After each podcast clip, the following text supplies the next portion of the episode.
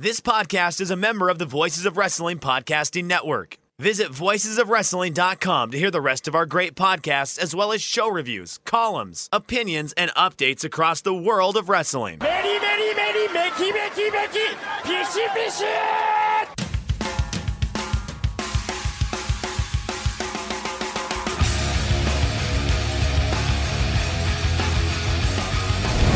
And then Shibata comes back with Chapin fucking. That's a tremendous conversation.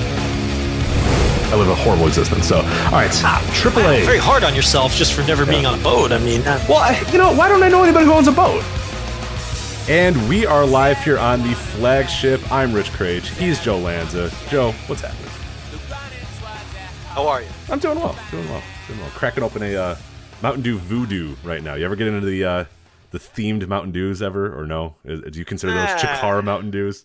Yeah, I'll get into gimmick Mountain Dews. I know that's your thing. You Yeah, I, I'm a big fan of the, the gimmick Mountain Dews. Yeah, there's uh, they've gotten a little too gimmicky in, in recent weeks uh, or recent years, I should say. I mean, they have like there's like 20 out there. There's like a KFC exclusive, and I'm like, I'm not gonna go to KFC to drink this. Like, if it's in the store or if it's like the the Halloween or the Christmas Mountain Dew, I'll drink that. I'm not going to. You're not going to get me into a KFC just to try your radical orange or whatever the hell fuck. I forget what it even is, what flavor it is. I, that's that's where I draw the line. If I can't get it at a gas station, I'm not, I'm not counting it. So. Do they all taste like Mountain Dew in some way, or are they just?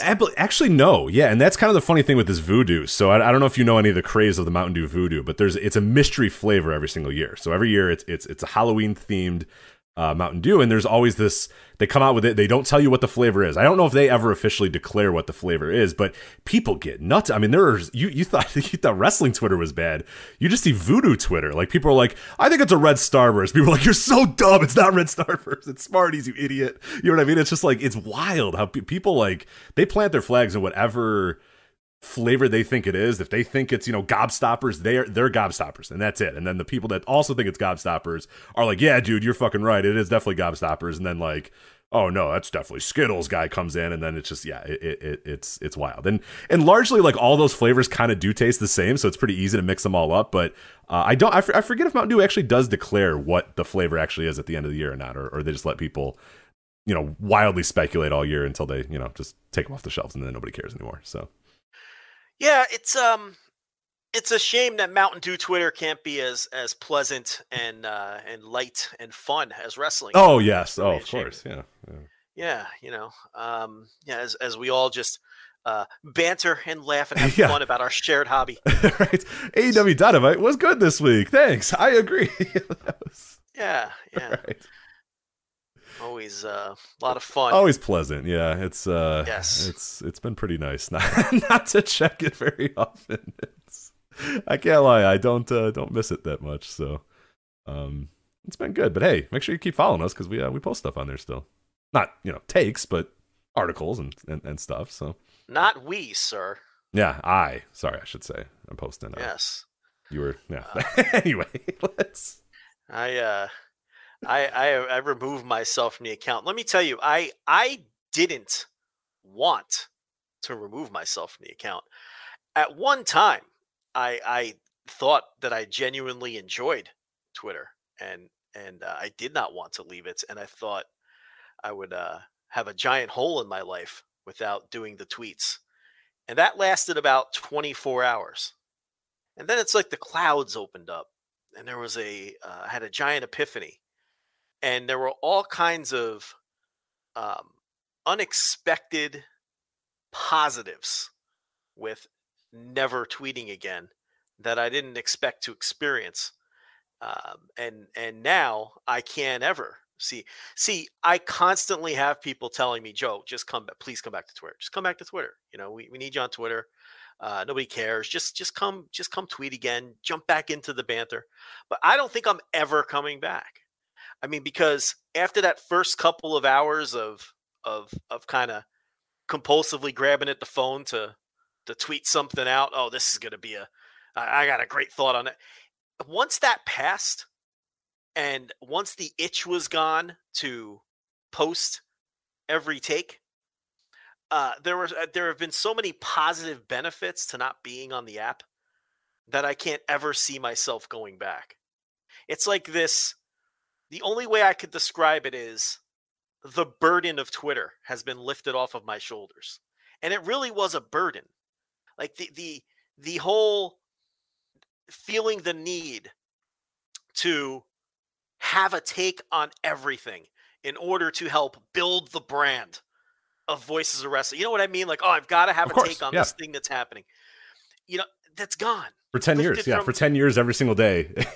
Even if I'm on a vacation, I'm tweeting pictures of my vacation so that people can, you know, know what I'm doing at all times. And it's, you know, you get kind of addicted to that. It, it, it feels like that's part of your job. It feels like it's it part of feels what like it is. A, it just felt like it was something that had to be done. Like, just God, I have to have a take. Well, we always, we always talked about I- that too, and I think I still have this to, uh, to to some extent. But like, I wouldn't watch wrestling without thinking, okay, what's my take on this, or what am I going to say about this, or what am I saying about this match, or whatever. And it did like I could have sat down and watched a, a random, you know, Tito Santana versus whoever match from, and I was like, I, be- I better tell people I'm watching Tito Santana versus this guy or whatever, and, and give my thoughts about this match. And it's like, no, just watch it. I, and I wouldn't watch wrestling without thinking, well, what is my take on this? What is my thought on this Yeah. match? I couldn't just sit down and watch wrestling. Yeah, and that's that's kind of the burden of Twitter, but um and and then there's other things like this uh just being on the app, you don't realize or maybe you do, but I- didn't realize how many hours I'm spending on the app. I have all of this free time. I know it sounds crazy, but I have all this extra time that I didn't have before and I realize it's because I'm not compulsively checking the app or getting tied up in a half day long argument about something yeah. dumb you know and and and and the other thing it frees you from is just feeling the need to respond to some god awful take from some complete idiot that has like 38 followers but for whatever reason the take just hits you a certain way and you feel like you have to say something to this right, person right, right. Right. that's gone. I that's that's removed from my existence. And now it's like when I'm in a Slack chat or a group chat or a Discord or something, and somebody will post a really bad tweet, you know, for everybody to shit on and laugh about. And now I just look at those kinds of tweets and think to myself, eh, yeah, yeah, that's a really bad tweet. right. The, that the- the one recently, and I don't want to, I don't want to pick on this guy because many people every day people are, are, are posting horrible tweets, Yeah. uh, and horrible takes. But the Snowden tweet about Ring of Honor that we're going to talk about our top top, where Ah. he's, you know, ah, here's Ring of Honor. Nobody gives them any credit. They were, you know, underreported, and nobody talked about it at the time. You know, I'm paraphrasing exactly what it was. Like that was one where I was just like, oh, like I got the compulsion for like five minutes, and then I was like, Yeah. no, because in the old days, in 2016 we're barreling I- like Joe. You're you're canceling all your plans. Dinner plans are Yeah. like you're you're sitting down, and we are going after that, and we are going to reply to everybody and argue with people for like four days that Ring of Honor did indeed get credit in 2005 uh, from the Wrestling Observer. We'd find clips from the Wrestling Observer to prove no, no, no, you are wrong, sir. And instead, I was just like, eh, that's a dumb tweet, and then I kind of closed it and went on, and I was like, wow. That's that's fun. Yeah, that's kind of fun. You could just say, "Fuck, that's a bad tweet." All right, well, let somebody. And then like it's actually kind of fun because people are still, you know, obviously doing it, and you can Yeah. kind of watch all the, you know, all the the, the world burn, and you're kind of like, eh, yeah, all right.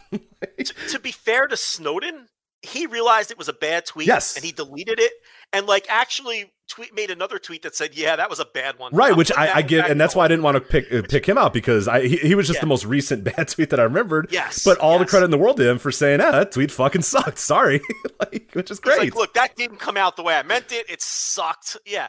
But it's like Yeah, I think he was just saying we don't give enough credit to how revolutionary Ring of Honor was. But the way he Yeah. worded it was like, but again, like we wouldn't have let him have time to reply that. No. We would have buried him. He would have talked shit. We, he would have been in the DMs. We would have been in the DM. Like we would have just absolutely flamed each other for 24 hours straight for no reason. Like, it's a waste of time. And like, I don't see- care. Like Snowden's fine. Like I don't. But I'd be like, you fucking idiot. You're dumb. You motherfucker. And then like all of our followers would be tweeting at him, and all of his followers would be tweeting at us. We're like, what are we doing?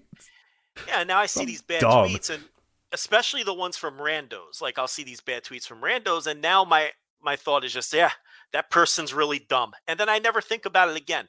Whereas if this were a month ago, I would think about the most creative way to shit on that person's dunk on this guy and make him feel like yeah, garbage. and it's just you know, and and and and you know, it, it's um.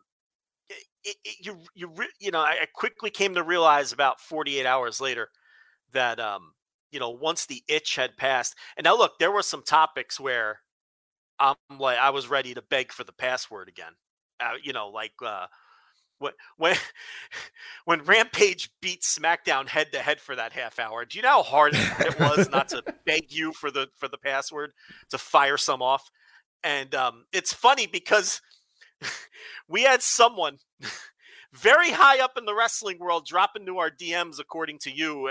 And they even noticed. They were like, hey, you haven't tweeted about this. Yeah. Hey, give me your take. What do you think?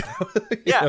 And you had to explain to them, hey, look, we're not doing this anymore. And and you explained to them everything and why, and they were like, oh yeah, well, well yeah, fuck them, you know. And, but it's like it's funny because and and every day I've been getting text messages messages on other outlets that aren't Twitter, all these other things. People are like, just just come back. And and the more time that passes, I'm like, that's less and less likely.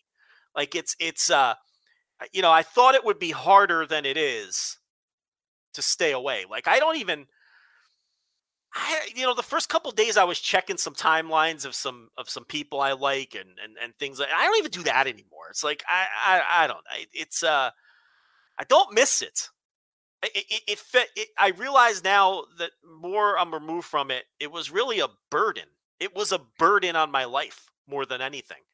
Um, to constantly feel like you had to have a take and um and and the inevitable just fucking shit that that would uh that that would follow. I, so, I, I won't lie, and I don't know if I don't know if the listeners kind of get this this same vibe as well, but I kind of look forward to the flagships a little bit more because I don't know what your thoughts are on a lot of these things. Like we, you know, normally I would just know exactly what you're going to think, exactly your review of the match, all this sort of. I have no idea. Like I, I, I, you know, obviously on Discord and Slack and stuff, I see some of your thoughts on on, stuff, but largely we're going to talk about a lot of stuff, and I don't know what your real take is on it versus you know back in the day where we'd both be firing off all day, every day, all of our opinions, and then come on the show and it's just like, eh, I don't know. Like to me, it kind of feels like the old days of, of, of the flagship, like way back, like way before m- most people here were listening. When there were still, you know, ten people listening, it was Larry and and Biss and like ten other people listening to this show.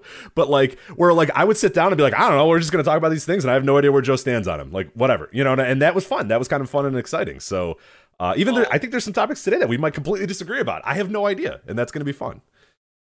I think from a business perspective, I I think that um, and we talked about this even when we were tweeting regularly. We we both we've had the conversation where we're like, hey, we should tweet less because pe- it needs to be a mystery what we think about things. You know, why are we giving away all of our thoughts for free? They have value, right? So I think in a weird way it could increase downloads and certain aspects of the business. None of the listeners care about this, but um, because for the reason you just stated, like because people don't know what the fuck we think about anything anymore. So I think that could be another positive byproduct. One other quick thought before we move on. Um, I was having an email conversation with somebody who I'm not gonna I'm not gonna tell I'm not gonna tell people who they who it is. Um, you know, but um, you know, somebody, you know, prominent in the wrestling space and and we were just talking about all of this and this person said to me, um, I think I'm going to follow your lead and, and scale back on Twitter after we had this long back and forth about all the positive benefits and and all that. And he and he said something that really hit home with me. He said, um, I, "I'm just tired of the app shaping my worldview of what people think because it's not." Do you know? Do you know what they mean by that? I, like, I do. Yeah. It's it's he, he this person is tired of the the app shaping his worldview, and the way he phrased that was uh, it was pretty uh, uh, poignant to me. It was because it's true. Like you, you really do allow this small percentage of, of of people in the fandom to to you can't help but let it influence your worldview. You can't help it. Every WWE fan is a mouth breathing idiot who doesn't understand. Every AEW fan is like like it, and and it it really is toxic in that way. I hate the word toxic. I think it's overused, but it, it's it's toxic in that way where it, it does start to shape your worldview on things. And and I think that's another positive benefit to where, you know, like you said, for this show, I could come on this show and talk about things and not only do I not necessarily know what you think, I don't really know what anybody thinks about any of this shit because I'm not paying as close attention to it. Yeah, we're, we, our And finger I- isn't on the pulse of the consensus right now, which might actually be pretty fun to do a show make like that. Yeah, I think. It, yeah, I was thinking it last week. I mean, I think it'll make for a better show. It's like you're not subliminally driven into certain thoughts. Like I'm- I'm not saying that I've ever been directly influenced by what other people think, but Uh, you can't help it though. There's no way. Yeah, there's you no are. way. You I mean, absolutely you can't- Yeah, you you're can't always everyone's you biased in some way. Something creates a Yeah. bias in your mind, whether it's this is what the media you consume or the people you follow or whatever, or the way you were raised or the way you were grown or your parents, right? Like no matter what, like you are biased in some way. Nobody is completely like a, a you know a blank slate. You know, you're always biased or always put in some sort of direction or some little pocket, and especially in social media where you can create your own little you know universe and your own little silo or whatever. So yeah, no, it's it's it's of course gonna you know shape your worldview, no doubt. I just think too that maybe subconsciously it's like, well, I'm not going to fire off this particular opinion because I don't want to deal with what this corner of the fandom will say to me on Twitter or what this corner of the fandom will think if I say this. I, I that that kind of stuff is like removed from my brain. Like now it's just it, it, it it's almost uh more unfiltered with the thoughts because you're not concerned with oh who's going to be in my DMs tomorrow if I say this or who's going to do you know what I mean by that right. You Oh yeah, yeah, yeah. No, I mean this anyone. this famously Or- happened a couple years ago. I mean, we we every single WrestleMania weekend would just rag on every single WrestleMania weekend show. That was our gimmick. We would just Yeah. come on the show and say this show sucks, that guy's garbage, and that was kind of our gimmick. Like we didn't we watched it all, we consumed it all. I went to some of the shows that I was saying was garbage or whatever, but we got so big that that one year we made fun of AIW, and then they went no, you know what I mean? And it's like there are there are people to this day who hate our Yes, because- yes, and it was the same the thing light- we had done for years and years and yeah, years. for years But then I, And ne- it was I didn't want to do it again. sh- yeah, exactly. Right. And then you become gun shy because And then the like next year, WrestleMania weekend, I was like, "Well, do you want to do the gimmick?" And you were like, eh, "Like, I don't know." It made a lot of people, you know, it was it was it worth it? Like, you know, I, I don't know. People seem to be very upset by it. Maybe we have to do it in a nicer way or whatever. Whereas, like, no, fuck that. It's a fun little gimmick. And so we did on our show, and our listeners knew it, and our listeners knew what the gimmick was. But yeah, it got you know, people would find out about it. And, non-listeners found it and they thought that we were the light razzing we're giving to these shows Right, and fun. And people were like, "You yeah. fuckers," and I was like, "I'm going to half these shows. I'm ragging on you, idiot. They're like, you don't support independent wrestling. I'm going to five of these shows that I'm saying suck. Like, I'm giving them AIW money. Yeah, right, AIW had Eddie Kingston cut a promo on us right, right. without naming us.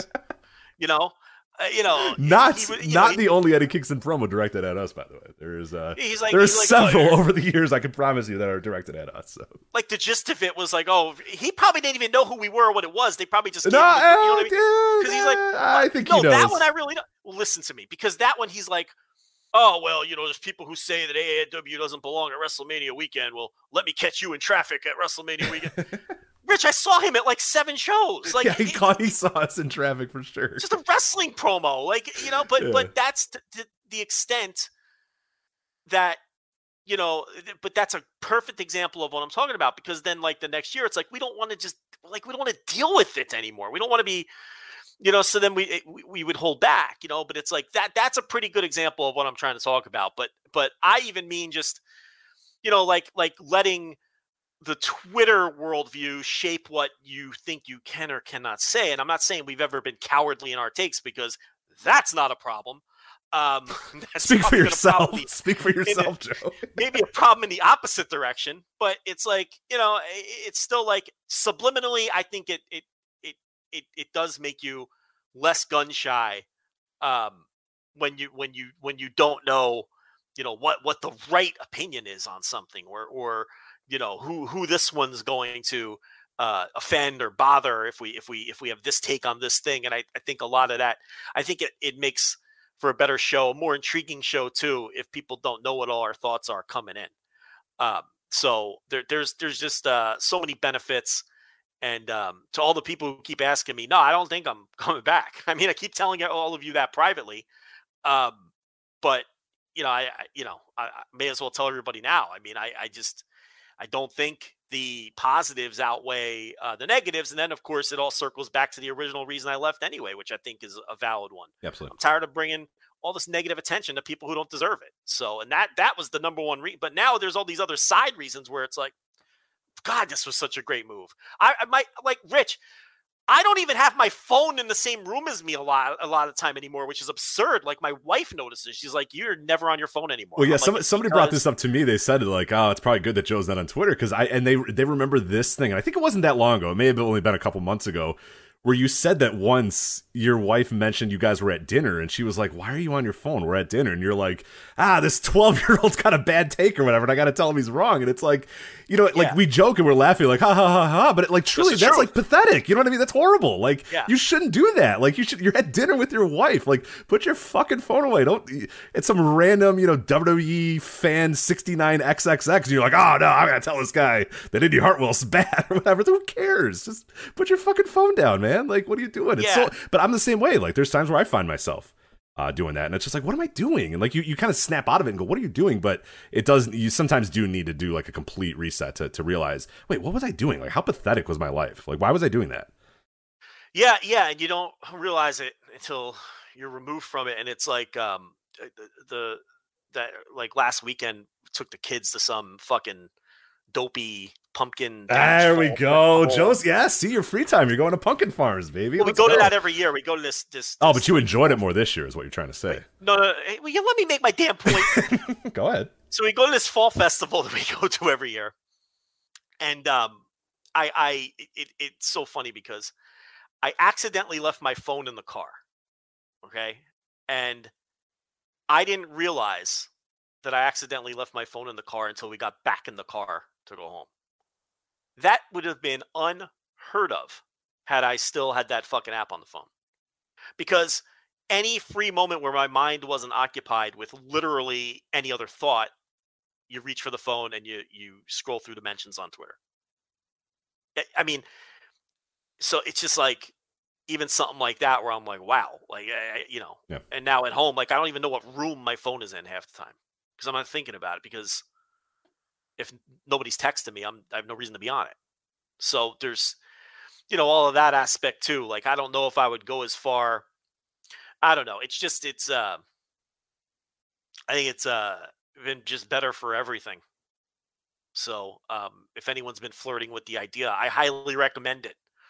You know, especially if you're at the point where that we were where we're just to that point where we had enough followers where you can't say anything without someone fucking being confrontational. Yeah, we always said at some point we're It's- gonna hate your favorite wrestler, or hate your favorite wrestling promotion, or you know we're gonna do something that's gonna make you mad at some point because we had just too many people following us. So. You know our account is just too big to where you're not just bantering with people who understand you anymore. It's just you, we have people following us who don't listen to the show who don't even like us. You know you know what i mean? It's like that wasn't even an issue like is less of an issue three years ago. It's like where the more followers you have the, the more people you have following you who don't understand your tone don't understand uh, you know your inside jokes don't understand um you know what you really mean when you say something because they're just they're randos. And i think we had just reached that point and it just you know it it leads to a million other problems and everything else. So um hey at voices wrestling on twitter yeah, yeah, there's still. I mean, that, and and and what's good too is, uh, and, a big reason why a lot of this stuff has happened, uh, is you know representing voices of wrestling as well. There's a lot of other stuff that goes on on that website that's not the flagship, and that that's a big reason why we also decided uh, to kind of change that. And now, uh, hopefully, more people are seeing more articles and more podcasts from other people uh, at the website, and and that's probably a little bit better as opposed to just Joe and Rich give their takes for 12 hours 11 15 you know 20 hours of the day and then occasionally in between there there's some posts that we put on the website like that that you know was There's untenable other- at I a mean- certain point but yeah I believe there'll be other changes too. I mean, it just it it you know, I think both of us are also approaching um and looking at different ways of how we approach this from a business sense and and and just from you know, it's just it's kind of a reset in a lot of ways. You know, more than just uh, that way and there's uh you know ideas being kicked around on how to approach some things differently in, in other ways too so i think you know um it, it it's just uh it it really it really was an incredible difference uh the further i'm removed and i, I really thought i'd be wanting to scratch that itch but the further removed i am from it it's actually the less i want to be Yeah. back for sure It, it makes it pretty dumb. Yeah, I look at Twitter now. I'm like, this app is so dumb. I just don't. Man, you don't you don't realize how stupid you it's are. so and, dumb. It's the worst. it's yeah. And, it's a um, I- horrid app. It's so bad. and the wrestling Twitter in particular has just gotten worse and worse. I mean, it's just you know uh, the tribalism everybody's talking about, and and um, it just uh, Well, what it don't know, does is it answers the question that everybody always has of like, what would have happened if w- if Twitter was around during the Monday Night Wars? It would have Yeah. fucking sucked. It, it would You're have been seeing so fucking terrible. or even like the New Japan Noah Yeah. stuff. Awful is what it would be. It would be horrible. yeah, yeah. Maybe So, worse somehow, but uh, yeah, I, I don't. Uh, I do think this will be a better show for it. I yes, really do. yeah. Except this. I mean, this one in particular already sucks, but last week kind of sucked. But after that, I think we're going to be good. After- Why do you think every show sucks? I know. I think every show stinks. I thought last week was a great show. Everybody did, yeah, yeah. No, it's one of those that I'm like, ah, I don't know, and everyone's like, ah, it was your best show in a while. I'm like, oh, okay, yeah. I, Joe, you, we've had this discussion. I think every show sucks, basically. You do. So Um, nah, sometimes you're fired up about a show. Sometimes you think it's a good. I, That's I know true, when that's you think true, it's a that's good true, One. I know when you think it's a good one. I I definitely have times where I think it's a really bad one. Um, but I think that's more in my head. Like you, you know what happens sometimes where, um, I'll think that I was a blabbering idiot for an entire show that couldn't get my thoughts straight and was tripping over my own tongue. But then when I listen back, I realized that that was may have been what was going on in my head, but that wasn't what was coming out of my mouth, Mhm, and the mhm. show was actually fine. Have you ever gone through that? oh yeah, like you're yeah, like, yeah, for sure. man, I really sucked on that show. I let Rich down. I let the listeners down because I just was all over the place. But then I go back and listen to the segments that I thought were where I was bad, and I'm like, oh well, my head was scattered, but my my words were good, so it was all fine. Um, th- there's times where I know the show is really fucking great. I mean, I there's just times I know it. I thought last week's, I thought that one uh, when that one ended, when I put the headset down last week, I was like, that's a great fucking show. People are gonna like that show. That's a great show. But um, but yeah, you are typically more cynical. But I know when you like one. I do know. I can tell. You're you're more eager to get it up. You're like, ah, I might put this up tonight. I this up right? Ah, yeah, I got some time. Yeah, I got some time. We'll because usually you're like, uh, I'm putting this up tomorrow and I have to piss and I'm tired. I gotta go. Bye. yeah, right, But right. then there's other times where you're like, ah, I might put this up tonight. I might put this up tonight. That's, I love my. I- I love my the way know. you do the impression of me with that voice. Yeah. I don't know. Is I feel like Because that's how you're. That's how you sound. I might put this up tonight. yeah, exactly. I don't know. Is that how I sound? Okay. See, just right there. I'm you just just kidding. I'm sounded kidding. like yeah, I that. know. I So- gotcha. Yeah. So you know, there's times I know you think it's good. Um, The problem so- is that's my show voice. When I talk to you off the air, I'm always the deep rich. I'm just like, all right, yeah, all right. See you later. You sound like you want to. You sound like you want to be swinging from your neck in a garage when you talk. I'm to me. usually just very tired. yeah, exhausted, just fucking.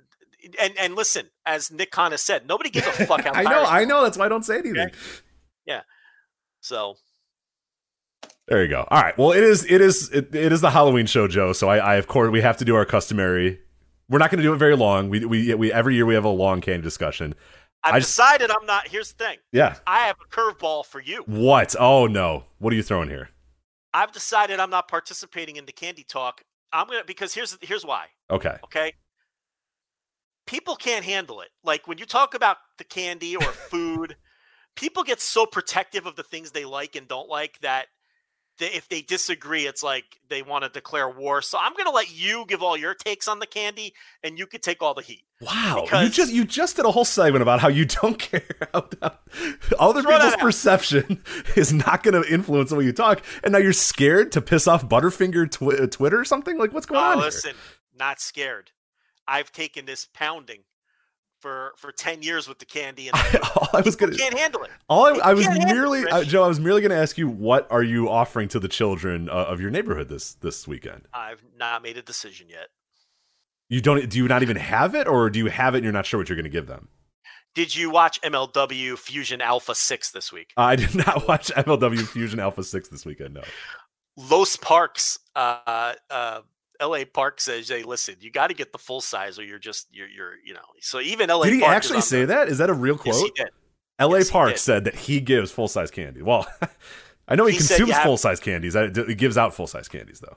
he buried people who don't give out full size candy. Wow, And wow, he- I feel attacked because I don't. He said and- he didn't like the smaller size confections, is what the translation said. That's incredible. Okay, So- turns out I'm watching it. So is this at the end of the show or It's like in the middle or in the something. middle? He- Okay, he- so if I just go to MLW's YouTube page, I can find it. It's when the parks are, are in there. the latest MLW Fusion Alpha Six. Okay. Um, he he also buried Milky Way. He said it was a bad gimmick. Ooh. And then a trick or treater with a lucha mask walked by and they beat the shit out of him and stole his candy. So it was a tremendous segment. that sounds incredible. That sounds awesome. Yeah, that's They what we need to be doing. off, yeah, that's awesome. candy. Okay, that rules. Yeah. Um. So yeah, I mean, uh, that's Los Parks' take on things. But um, Can't say I agree with the Milky Way take. Uh, definitely, I agree with the full size candy take. I'm just too much of a coward to do it because it's expensive. Yeah, and the problem that I always have with the full size candy thing is is you can't you can't have enough full size candy for everybody, right? Yeah, but no, listen, you gotta do what I do. But you got to know. I don't know if I know who the good ones are. Do you have it off to the side, and then Yes, if they're good, you go, wait a minute, one sec, and then you. Yes, I get okay. it. I, listen, I only get like one or two boxes of the, of the full size. Okay, okay. Because first of all, it's like eighteen dollars. right, I really don't want to spend that much. Yeah, and the worst Fucking- thing that one year I bought so much fucking candy, Joe. I, you have no. I was. It was the first year we moved into this house, and I was just like, we're in a neighborhood now, like. It's gonna be crazy. It's nuts. It's uh, whatever. So we bought so much fucking candy. We had literally two trick or treaters, two, and then I ate all that candy and I got fat from eating all that candy. So Well, you got to know your neighborhood too. But listen, no, but then the Nelson next year, the next year, like a thousand people came. I had to run out. that was the thing. I so we bought like one little bag, and I was coming home from work, and I get a frantic call from the nurse saying like, "Oh my god, stop and buy candy. Go right now. Go get candy." Yeah. But you're you're getting. I mean, you're buying it on Halloween day. That's not going to work. I don't know if you've ever been to a, a, a, a like a Walgreens or whatever, a, grocery store. you like, just gotta buy it, and if you got it extra, you give it to the I nurse. just I eat it though. I eat it all, and I'm fat already. Give it to the nurse to bring to the hospital. No. fine. But It the- just stays in her car in the sheets and all. So Why are you so anxious all the time? I just Just- don't want to be easy. fat. Just take it and throw it in the garbage. Then who cares? That's Like, a waste of you so money, though. That's a hold on, Joe. That's a waste of money now. So Oh, for God's sake. I- You, got to learn the ways of the Gen X, Rich. You just can't care about everything. You cannot care about everything. Listen, so you can't, listen, I'm not Nelson Rockefeller. I can't buy full size for everybody. Okay. Nelson So, yeah. the most so I- relevant rich person in the world, Nelson Rockefeller. Yes. It, you, you prefer. T Boone Pickens? Like, what do you want? When did T-Boone Nelson Pickens? Rockefeller die? he would have had to die like in the 60s. 1979, Nelson Rockefeller died, yeah. I think it's a good go-to rich guy T reference. Boone Nelson Pickens, yeah. He's still, is T Boone, no, we He's talked about this.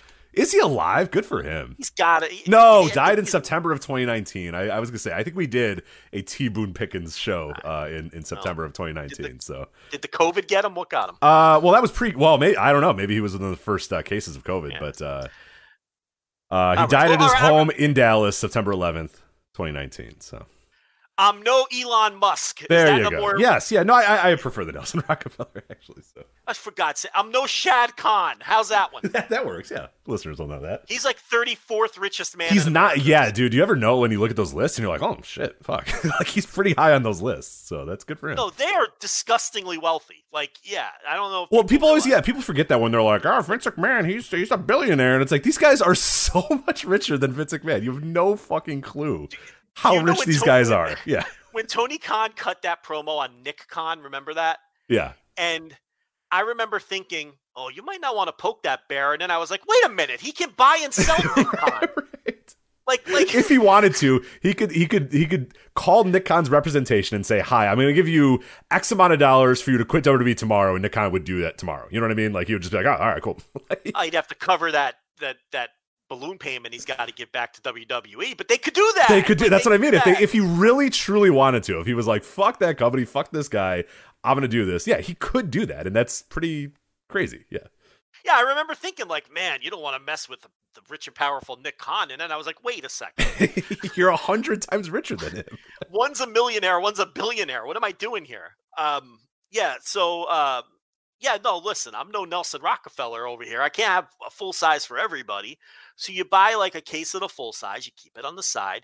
When you get a bunch of teenagers wearing Brian Urlacher jerseys and putting no effort in, they get the mini fucking Snicker. Yeah, right, You know, they get the mini Snicker, the fucking Mary Jane's, whatever the shit Mr. have. Goodbar, give them a Mr. Goodbar. Yeah, Yeah, eh, they get send the way. Yeah, the no-name lollipops that you have as the backup when you run out of everything. Like that's what they get. Now, cute little kids come and they're putting some effort in, and they haven't been sullied by the world yet, and they're pure and they're nice. Okay, they get the full size. That's how you distribute it. So it's a very uh, simple system that I have. I size you up. I size you up. If you look like a dirtbag who's going to put toilet paper in my tree, then you get the fucking shitty candy. If you're a cute little eight year old with a, uh, you know, uh, with some effort into the costume, you look like you got some solid parents, I'm giving you the full size. That's all. It's easy. that sounds good. Okay, so so I, I I might I might adopt that this year. I haven't decided yet if I'm not because I'm the nurse is working, so I'm home alone, so it's pretty much up to my own. So I could there's two things I can do. There's two two methods I can do. Just turn the light off and not even care, just don't do anything, uh, Yeah. or I just have to sit out there like all day. And uh, I don't know. That sounds kind of terrible too. So because I can't do the doorbell, the dogs go nuts. So I got I have to either sit on the front lawn and like hold court, or I don't know. Can't you just put the fucking dog gate up and keep them in one room that that, that day? I mean, what's Yeah, it's a then- Sunday, by the way, this year. It is. So it it's is, all day yeah, long. Yeah, Yeah, I you gotta be ready for that. I'm a little worried about how that's going to go. And la- so last year was a Saturday, but it was like COVID, and everybody was like kind of weird about it, and like every neighborhood was like, "Oh, you can only go for this amount of hours and be spread out, and don't even do it if you don't want to." But like, I don't. There's like, it's like no rules. It's an- it's anarchy all over again. So we'll see. Um, maybe it'll rain. I might just. I did the bowl one year. And that didn't work. That did not work out well. The bowl. The what? The bowl? No, yeah, no, the bowl was gone. I did it as a test. I was like, let's put the bowl out and see what happens. Literally, we went out like 25 minutes later, bowl empty. And I was just like, all right, well, lesson You're learned. lucky the bowl. You're lucky the bowl itself. it's true. Yeah, I, I'm surprised they didn't just take the whole thing. So, and, I, and fair play, fair play. I can't be upset at them. It was a test, and and they failed. So, You live in rough and tumble downtown Chicago, oh too, yeah, so of it's course. like I live on Maxwell you- Street, or or what? Halsted, Halsted. I live in Halsted. Yes, Halsted Street, Chicago. Cabana's from yeah, Maxwell. F- Cole, Colt Cabana's from Maxwell Street, but I live on So, Halsted. so Street, Maxwell, yes. Chicago. Remember? Yeah. Oh, guy? right. Of course. Yeah. Yeah. He sucked. Maxwell, Chicago. Oh, he was brutal. Yeah, he was a terrible wrestler. terrible. Yeah, awful. Um. Yeah, so I mean, you know, I'm Yeah, sorry, the rough, the, rough there's not streets of Chicago. bullet holes in the side of your house. where I, where I uh, actually live couldn't be further, but it's awesome. Yeah, catching strays. Are you yeah catching of strays? Uh, oh yeah, all the Yeah. time. Yeah. Yeah. Every I time you get to your car, you got to wipe all the bullets off of it. Yeah. you just got to watch out. You got to be careful. Yeah. Oh, definitely my Um, town for sure. it gets So what here. what what candy are you going to bury that you, that you are going to get yelled at for in the Discord? Um, you don't know. I you know I'm not. I don't bury a whole lot of candies. Like I'm pretty. I'm pretty open for for any candy. So I uh, I am pretty particular about what candies I buy, mostly because what do I want to eat afterwards. So that that's an important part of it. But I I, I think I have a pretty good collection here. I got some Skittles. I got some Starburst.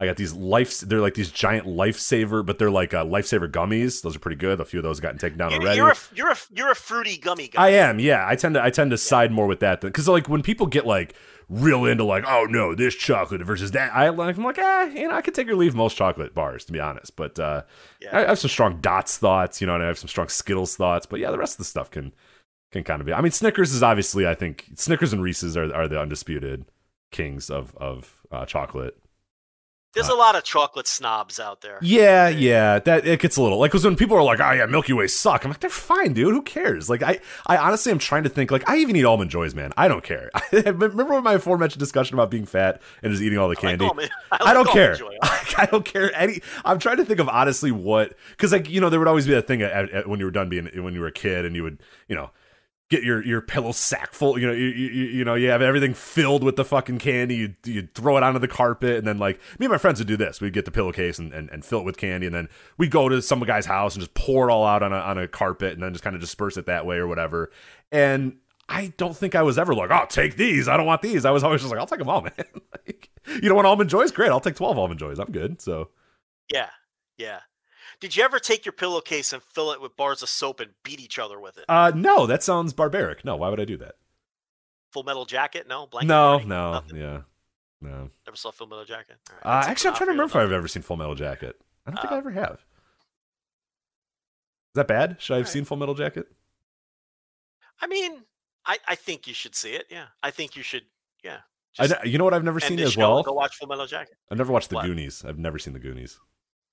Yeah, I mean, you should probably see the Goonies, but we were we were in Astoria, Oregon, and that's like I don't know how you avoid the Goonies. I Like, don't know either. That's what I was thinking. I was like, fuck, I, see I don't the know. Goonies by accident. I Like, don't know how I never have. I honestly have never even stumbled in it. I, Do I've you understand Goonies pop culture references? Like if someone mentions sloth, do you know what that so I know like Or, the uh, basic premise of it, but well, and that's what I was gonna say is like we were in Astoria, Oregon, and and like somebody like people found out when I was in a store and they're like, "Oh, Goonies!" Go-, and I'm like, oh, "All right, cool." but is it like I guess it's filmed there or it's about there or whatever? The whole town is like, "Oh, Goonies!" There- there- There's like Goonies signs everywhere all over the town. Like it's a big fucking deal in that Yeah. town. And I was like, I don't know, man, I don't get it. And I found this out. I found out that I had never seen it before when um, Stranger Things got big on Netflix, and everyone's like, "Oh, you'll like Stranger Things," and I'm like, "Oh, all right." They're like it's just like the Goonies, and I'm like, "Oh, okay." yeah, I guess what I never It's watched either, similar. Stranger Things. I, I was like, well, I don't care if it's like the Goonies because I've never watched the Goonies. So I didn't like Stranger Things. I thought it sucked. I don't like all that supernatural bullshit. You know me. I can't get into that. I figured it was the kids. Too many kids for you. Nah, I mean it's just more the fighting monsters and shit. I have no Monster. Collective stuff or, or Nightmare Collective. That's not your, you know, Dark Order. Yeah, yeah. just- Mil, Mor- Mil Muertes and fucking uh, Matanza and all that shit can go hit the bricks. So Yeah, I don't. I just I'm not. I'm not interested in that. It's like Mike Francesa said one time. He's like, I'm not into the flying saucers the, and the aliens. You know, just give me, just give me boy meets girl, a nice love story. You know that that's. was he know, talking about was independent? Was he talking about Independence Day when he was uh, ranting? I don't know here? what So- movies he was referencing, but that was like a classic bit that he did. You know, where people were like, Flying swassa. I don't need any flying saucers. "I'm not into the flying saucers." you know, of course, Mike Francesa. Would- Yeah. that's just perfect. Yeah, that's perfect. Francesa sitting on his couch, watching some Is- fucking UFO movie, going, "Ah, the hell is this shit?"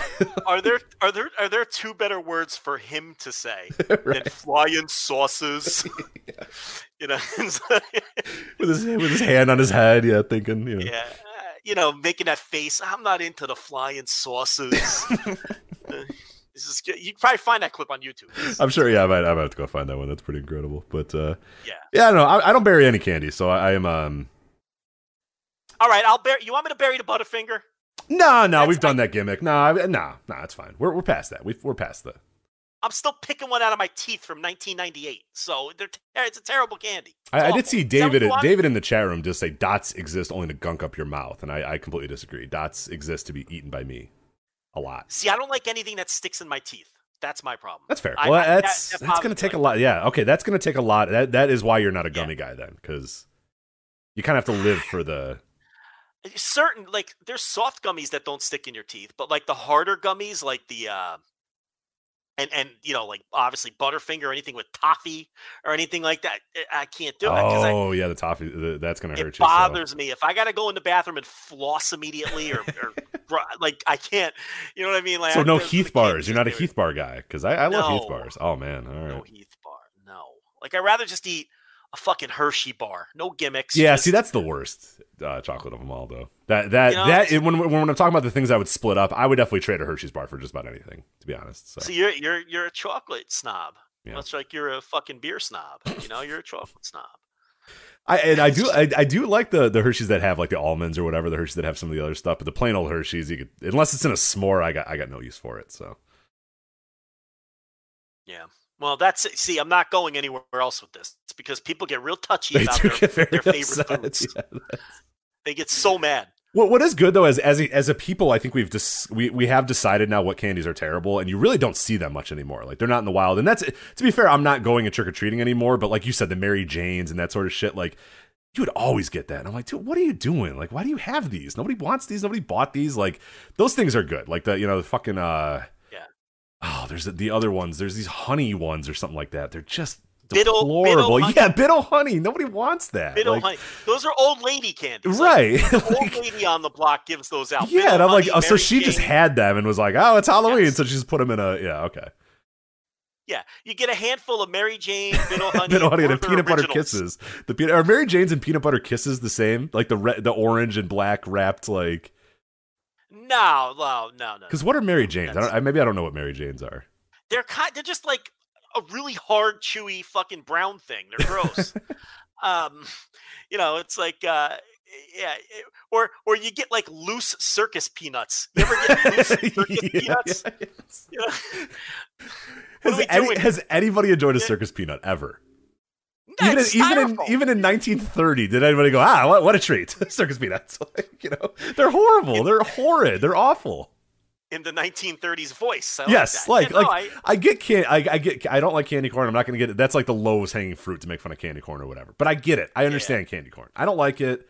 It's fine. I've never understood the circus peanuts. Here, here is the fucking styrofoam from the bottom of a box that's now orange. Here you go. Eat it. It's they're horrible, horrible. so dry. It's like trying to swallow cobwebs. Right, It's just awful. you know, it's terrible. You know, it, it's like you, you need a gallon of water just to get them down. They just yeah, and they taste horrible. They, they're that weird. You know, they're like scientifically fucking generated, just the way the texture is and everything. Like you know, you're eating Yeah, something. are they supposed to be probably- marshmallow? Is that what the it's supposed to be marshmallow, right? like I think that's what it's supposed to be. Is it not? What is it supposed to be? They're circus peanuts. I don't think they're supposed to be.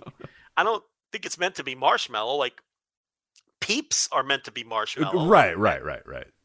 And that's just like you bite into a peep. It's like they're crunchy because there's so much sugar. Oh, like the peeps are you horrible. feel the crunch. Yeah, peeps are, are, are awful too. But I eat a peep. I feel like all right, all my teeth are gonna fall. out every year I next- eat one peep to remind myself that I don't like peeps. I'm like, ah, are they that bad? And then I eat them and I'm like, yeah, they're that bad. And then I just throw the rest of them away. So, um, Uh, we see there are circus peanut fans in the uh, chat. oh, get out of here! Get out Swear to here. God. go gone, all of them.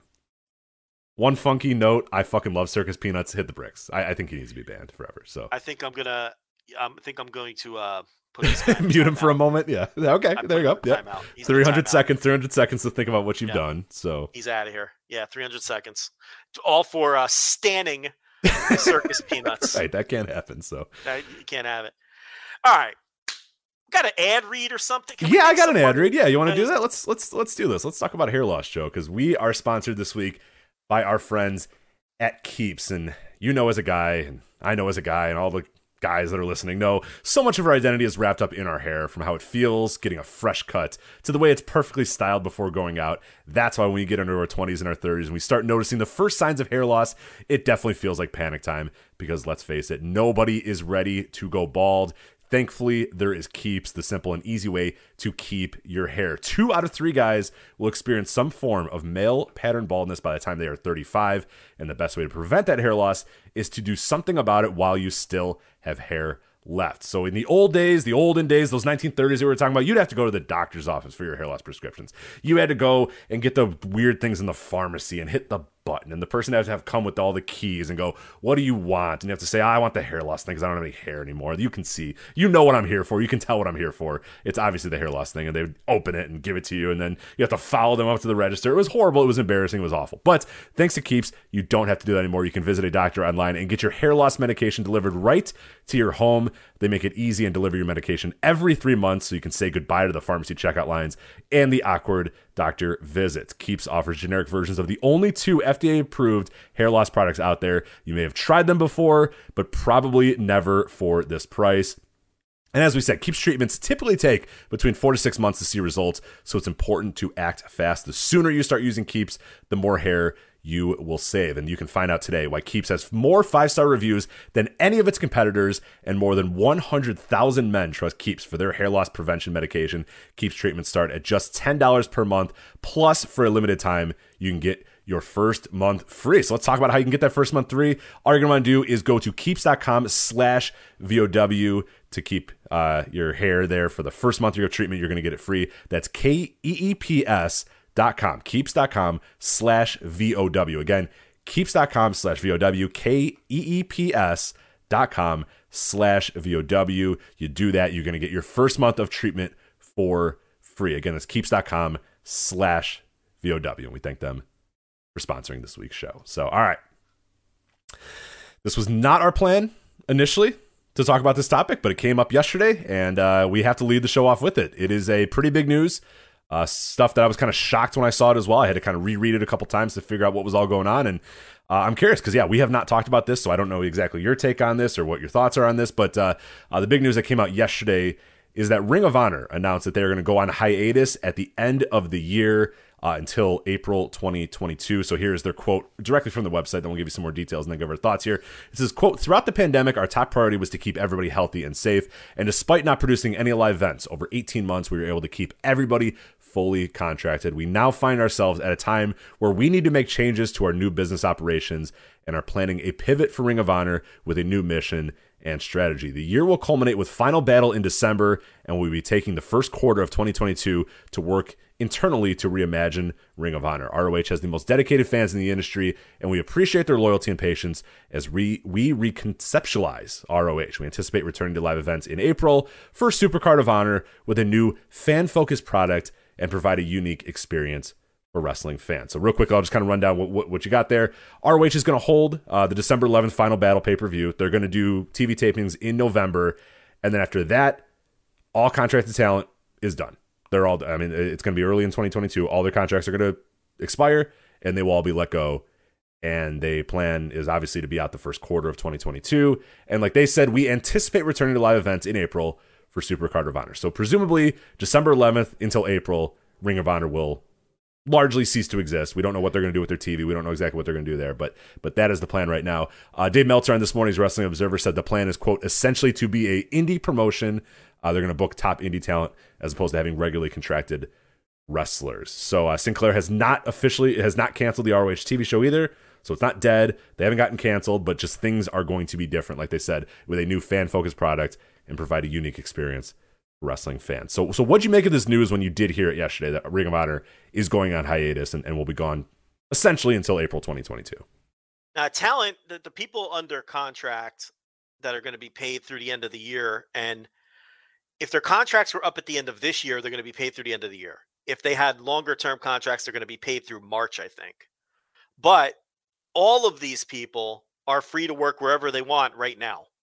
That's correct, right? Isn't that, that is the, correct. Yeah. So, so I guess the, yeah. the thing was, hey, we're all going to let you guys go. We are still going to pay you, but if you want to take bookings, go take bookings. And people already have. Bandido's yeah. already booked for yeah. GCW. Uh, we've heard of some other names getting you know scooped up by some different companies they can, as well. Can, they can show up on Raw or Dynamite tomorrow. Yeah, if they, exactly. They want to. Yeah, right.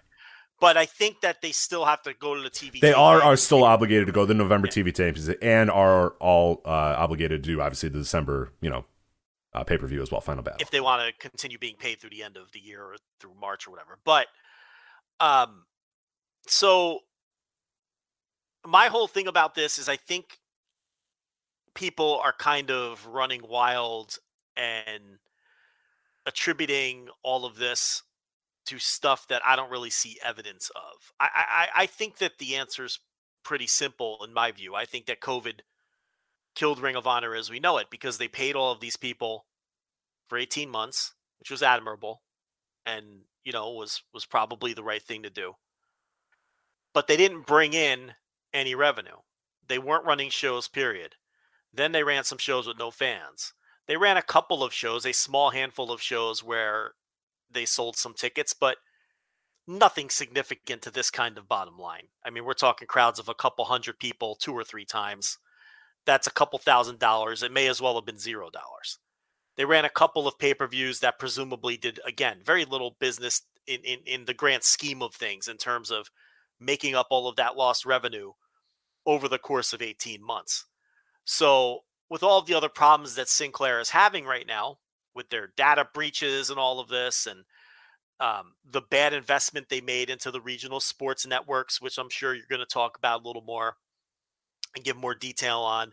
And they're trying to get out from under that because that turned out to be a very bad business deal uh, that could potentially sink the whole company, worst case scenario. Um, and now they have this line item on their on their docket on their P&L sheet for this wrestling company that has done nothing but lose money over the last 18 months because it's not driving any revenue aside from ad revenue from the TV.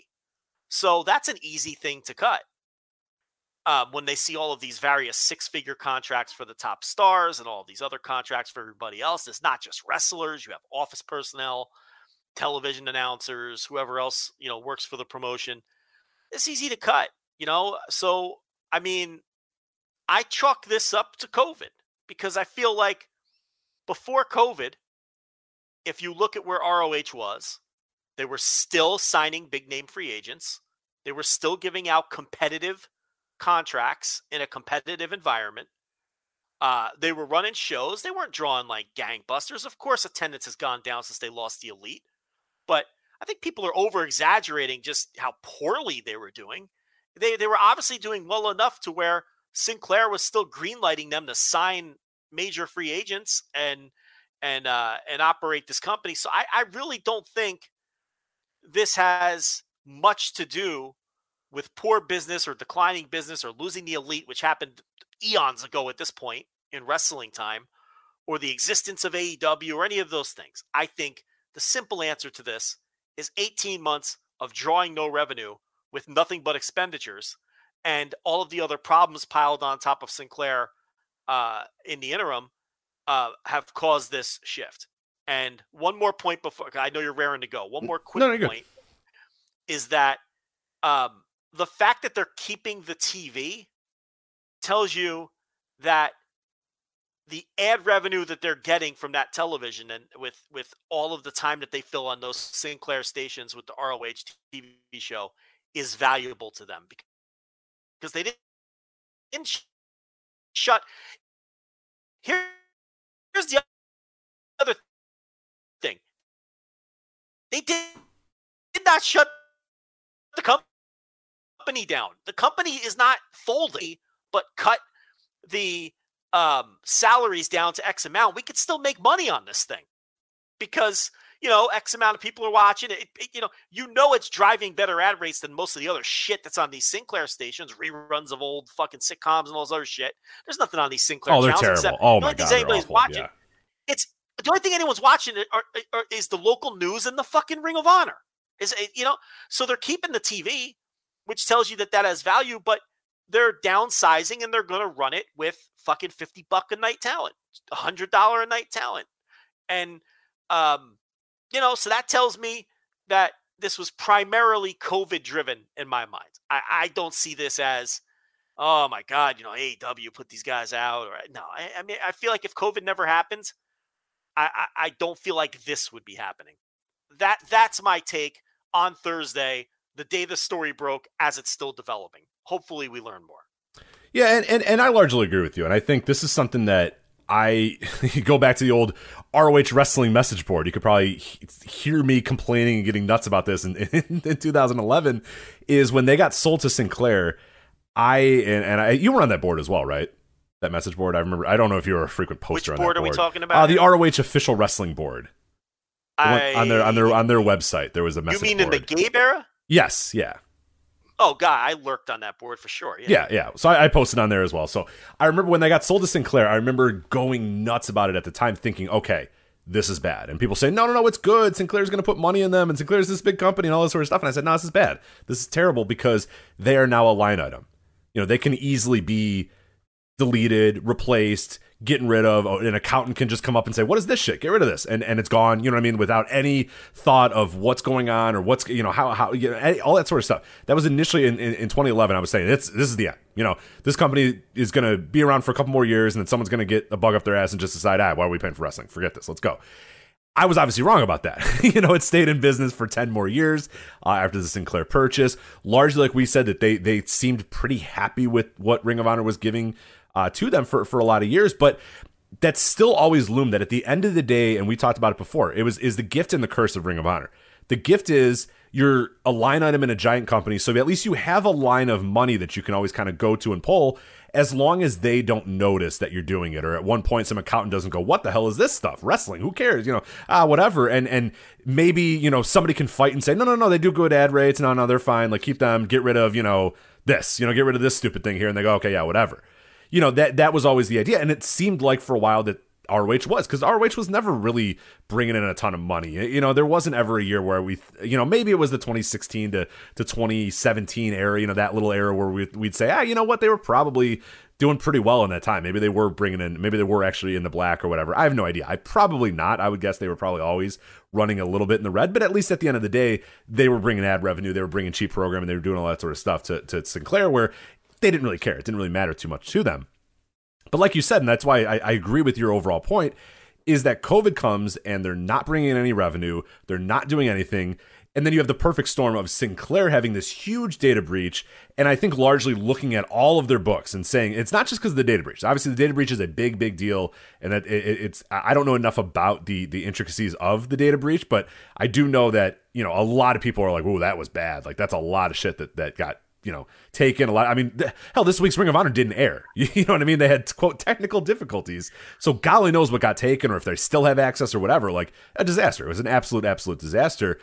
But the flip side of that too, and the part that I think some people are are not aware of, if you're not into the sports media world, the sports TV world, is that Sinclair at uh, the beginning of this year, uh, early on this year, spent an ungodly amount of money to buy all the old Fox Sports Net channels, all these old regional sports networks that were Fox Sports Net or whatever before, and bring them all under their umbrella. So all these were Sinclair properties, and then they eventually they rebranded them to the Bally's. So any any you know sports network you see that says Bally's on it is owned by Sinclair right now. They, they own all those. The problem was is they spent uh, about 9.8 billion, I think, to buy all these RSNs. It was something like that, some some insanely large number, somewhere between the nine and 10 billion. It doesn't matter at that point. It's it's just a lot of fucking money. Uh, the problem is they borrowed eight million dollars to make that purchase. Now, again, I, I wish I could borrow on that, on that, line of credit, but I can't, Joe. They won't let me do that. But what what the problem is is the investment doesn't look good right now because RSNs are, are are are you know they're struggling right now. A lot of these TV networks and a lot of these or a lot of these sports leagues, I should say, are now starting to look at hey, you know what? Why don't we just cut this middleman out and do our own thing and distribute our own stuff and do all this sort of stuff, which was gonna be the big death knell that everybody was kind of waiting for with the RSNs. Well, it may have come now. It may be coming pretty soon, and that makes that investment that that was a probably a terrible investment anyway in terms of how much they paid for all these RSNs. It makes that that future investment of that look even worse if MLB just says, you know what, now we're not going to let you show our stuff. We're going to show our stuff on our networks, or you have to lease it through us or whatever. It's going to be a big issue. And that has a lot of people in Sinclair thinking, well, what the fuck is our business? What are we doing? We, we spent all this money on this thing that might not be worth anything. you know, in a year or two, uh, you know, we spent almost ten billion dollars on something that might not be worth anything. So everybody is getting reassessed. Everything in that in that company is being assessed, and that is where we get back to Ring of Honor. That you know, it, it, was the same thing with WCW. Once WCW was no longer successful, it was open to an accountant saying, "What are we doing here?" and getting yeah. rid of it immediately. And yeah. that is kind of my thought. So it, it's partially Ring of Honor, it's partially COVID, and it's also partially that there's nobody probably in that room that can really give an actual reason why Ring of Honor needs to exist in its current form. You know what I mean? If they were selling out, you know, if they were doing a thousand tickets every single week, or or getting these big numbers, or all this sort of stuff, right? This insane social media following, you know, yeah, maybe, you know, I don't know, would, would, this still be happening? It'd probably still maybe potentially be a problem. But I, I, tend to think it's the same thing with WCW, where people always go, oh, well, no, it's Jamie Kellner. Oh, no, it was, you know, Turner, and they were going to sell. Yeah, but if WCW was doing gangbusters, if WCW was the business it was in 1997, it's not as easy to say, hey, get rid of this wrestling shit. And someone could say, whoa, whoa, whoa, no, hold on a minute. Like, let me tell you what they're doing. They're doing big time things here, they're doing big stuff. That's not the case with Ring of Honor. So there is nobody in that room. And, and Joe Koff, I think he even said, I think the reports have come out that in that meeting, he claims that I fought, I fought, I fought, I fought. And, and I believe him because that's, you know, his, his, his baby really is Ring of Honor. And I believe that he fought him. But at the end of the day, when hard questions were asked about the business of Ring of Honor, and he had to give honest answers, there's no good answer that makes it so, yeah, let's continue and invest a bunch of money in this company. And that sucks. Like, that sucks that it's that way. But COVID hurt, hurt it. I think overall business of Ring of Honor hurt it because it's not like they can say, well, hey, look, pre-COVID, we were doing, you know, 10,000, you know, we're doing a thousand a week and, and, all these different things or whatever. And look at the ratings and look at all this sort of stuff. They can't even point to that. They can point to stuff from six years ago, five years ago or whatever. And then they can also say, well, yeah, what have you guys done in the last year? Well, absolutely nothing except for spend money and not run shows. And then we try to come back and nobody really bought tickets to our shows.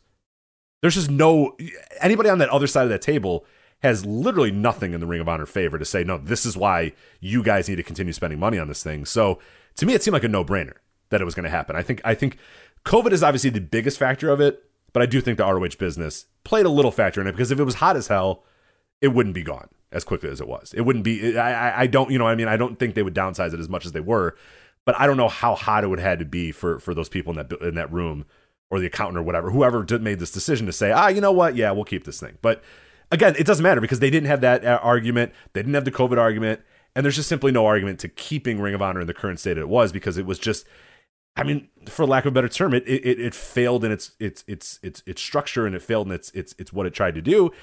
and it also failed because COVID came and, and they smartly decided, hey, let's chill out for a little bit. Let's let this thing pass. That was two years ago. And they can no longer just let it pass. And they had to bring stuff back. And then it just wasn't a hot product when they brought it back. And now here we are in, in whatever this is right now, this hiatus and, and, and whatever. And the Ring of Honor that we know is is is done. It ceases to exist, and and and that's that's a shame. But uh, yeah, I think there's a lot of weird. I mean, people are bringing back like, oh, it's Bully Ray booked this and like Flip Gordon, and then I'm like, it's not like it, it's not one thing. It's not one It's guy. It's not one person. It's none yeah. of these things. It's none of these booking decisions. That's I, I don't believe. It's Madison Square Taven. Like I'm sure, and I'm saying like I, I think it's it's none of those decisions solely. It's probably a little bit of everything, but it's also the biggest thing is COVID. They just couldn't run shows for 18 months. They didn't run shows for 18 months. They came back. They were cold as ice. They weren't really hot going into COVID, but then they were super cold after COVID and pretty much had nothing left at that point. Yeah. Yeah, I mean, Because what would be the the- argument if I if I'm like, hey Joe, you're Joe Koff, and I say Joe, hey, that works. Joe, why should we continue to spend X amount of money on Ring of Honor?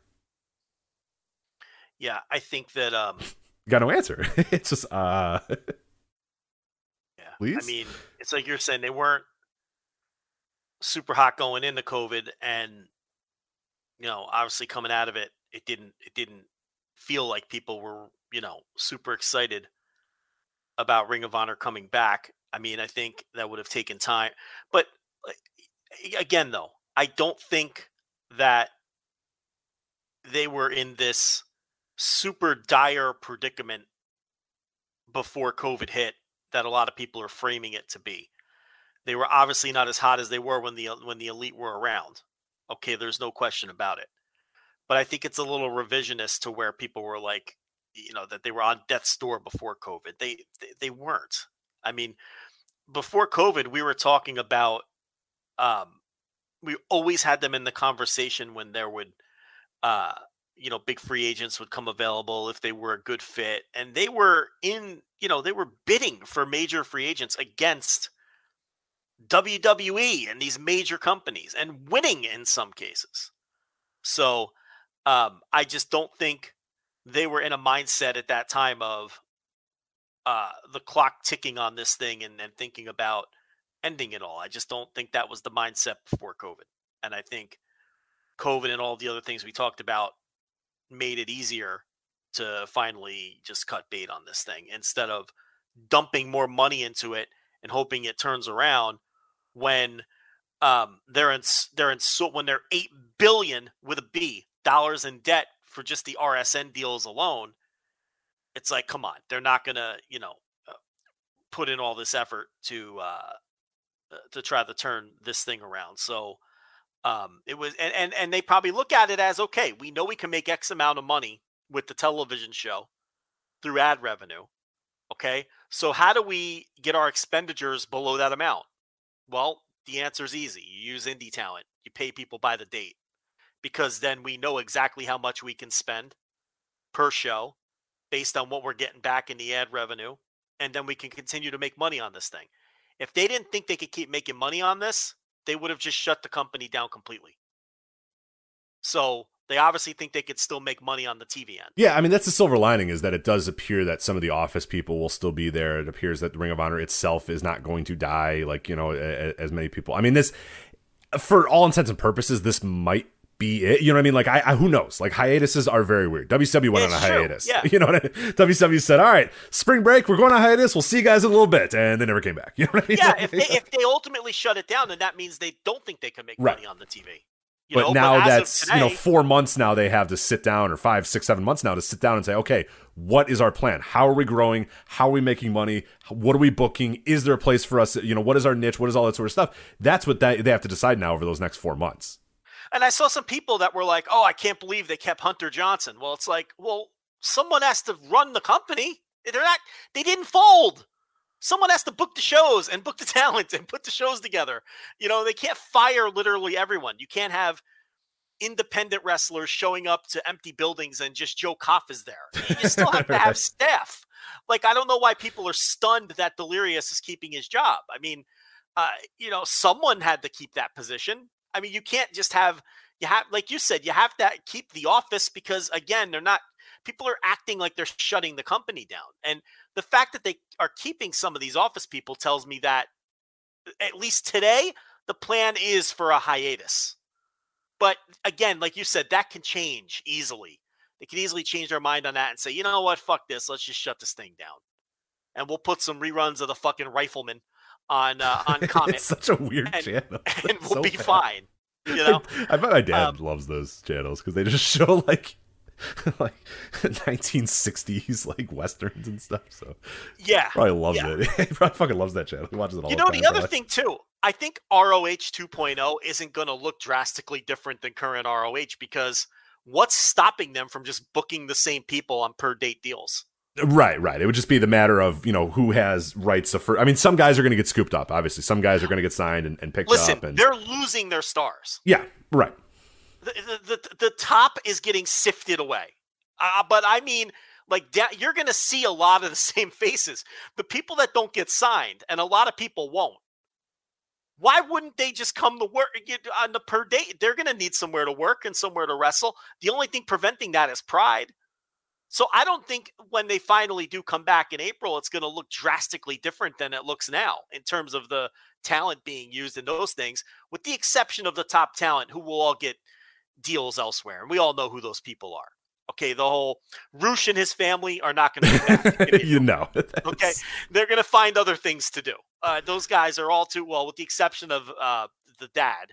The rest of them are way too talented and everything to to you know mull around for a hundred bucks a night working ROH indie shows. Okay, they're going to get deals somewhere. Right, but if Beer City Bruiser wants to come back, I think he'll probably be allowed to come back. So No disrespect to the former Dinty Moore, but yeah, Beer City Bruiser is a perfect example of a guy who I would fully expect you might see in April. I mean, you know, so guys like that, and you know, so uh, you know, it's uh, not everyone's going to get scooped up, and they're they're gonna they're gonna keep using some of those people, and um, you know, the the- thing is though, without any contracts or anything, you have to be careful who you push, and you know, because you could just lose people instantly and those sorts of things, but um you know, it, th- they have to operate like any other indie where you could just lose anybody at any time and then you just have to adjust on the fly. But um you know, as as as far as um you know, people thinking that it's going to be, you know, just a bunch of no-name local indie wrestlers, why would that be the case? Why wouldn't they just keep using the same guys? And I think that they will for the most part. Right. I think people look at like, you know, something like a progress and, and look at the current state of progress. But it's like, okay, the thing with the progress was all the talent got signed or they got canceled. You know what I mean? Like there was nobody left. I mean, it was just a, a smoldering mass, that, that entire wrestling scene. That's not the case of the American wrestling scene. If, if, if people want to work for Ring of Honor and they have the date open, I can't imagine that they're going to be paying them like cra- I mean, if it's Ring of Honor versus, you know, insert local indie here, there's probably a solid chance that on that Saturday, that Ring of Honor is going to pay you a little bit more to work their show than, And than you're gonna and, and you're gonna be on TV. right. So they're, they're they will have a leg up in that sense. Like you said, it might be a pride thing. Some of these people might say, "Fuck them." Nah, I'm not going back to them. Ah, I'm you were doing it. paying me. You were paying me sixty thousand a year. Now you're offering me one hundred and fifty. Right, right. So there, there will be several people, and, and, and probably rightfully so, that are going to feel a little weird about that, and, and I would feel Yeah. weird about that too, for sure. Yeah. But largely now it opens them up to the rest of the independent scene, where a lot of those people are going to say, "150, yeah, sure, great," or yeah, hell, a thousand dollars for a TV taping, cool, I'll be there for sure. Rich, where's where's Joe Keys going? Where's Dak Draper going? Bateman, I mean, where's on. Bateman going? Yeah, that's, yeah, You know, it's like uh, it's just a lot of these guys, and it's I don't mean any disrespect. There's just no room for them in the in in, in other places. right. So they're not all going to, maybe some of the ones that we're kind of riffing on here will get signed. I don't fucking know, but they're not all going to get signed. I mean, you know, and it's, uh, you know, maybe Eli Isom gets fucking left out in the cold, you know, and, and why the fuck would they, you know, they might keep using a guy like that. So, um, you know, we'll see how all of that plays out, but it's, it, look, it, for the industry as a whole, it's one less place giving out, uh, real livable wage Yeah. contracts. That's the one big downside. You have one less place to use as leverage against the other places. It, it, it, and there are certain guys who were a good fit for Ring of Honor who aren't going to be good fits for anybody else.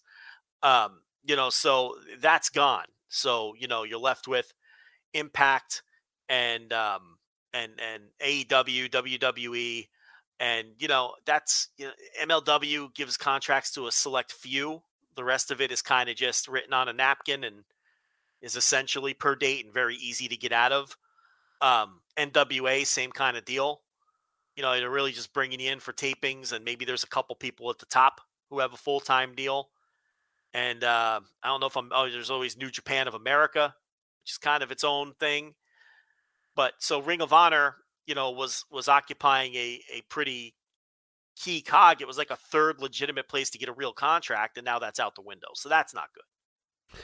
Yeah, um, and it is you're on that tier of wrestler. Yeah, and, and we definitely have a weird. We're we're in a weird time right now in in, in American wrestling and really all wrestling.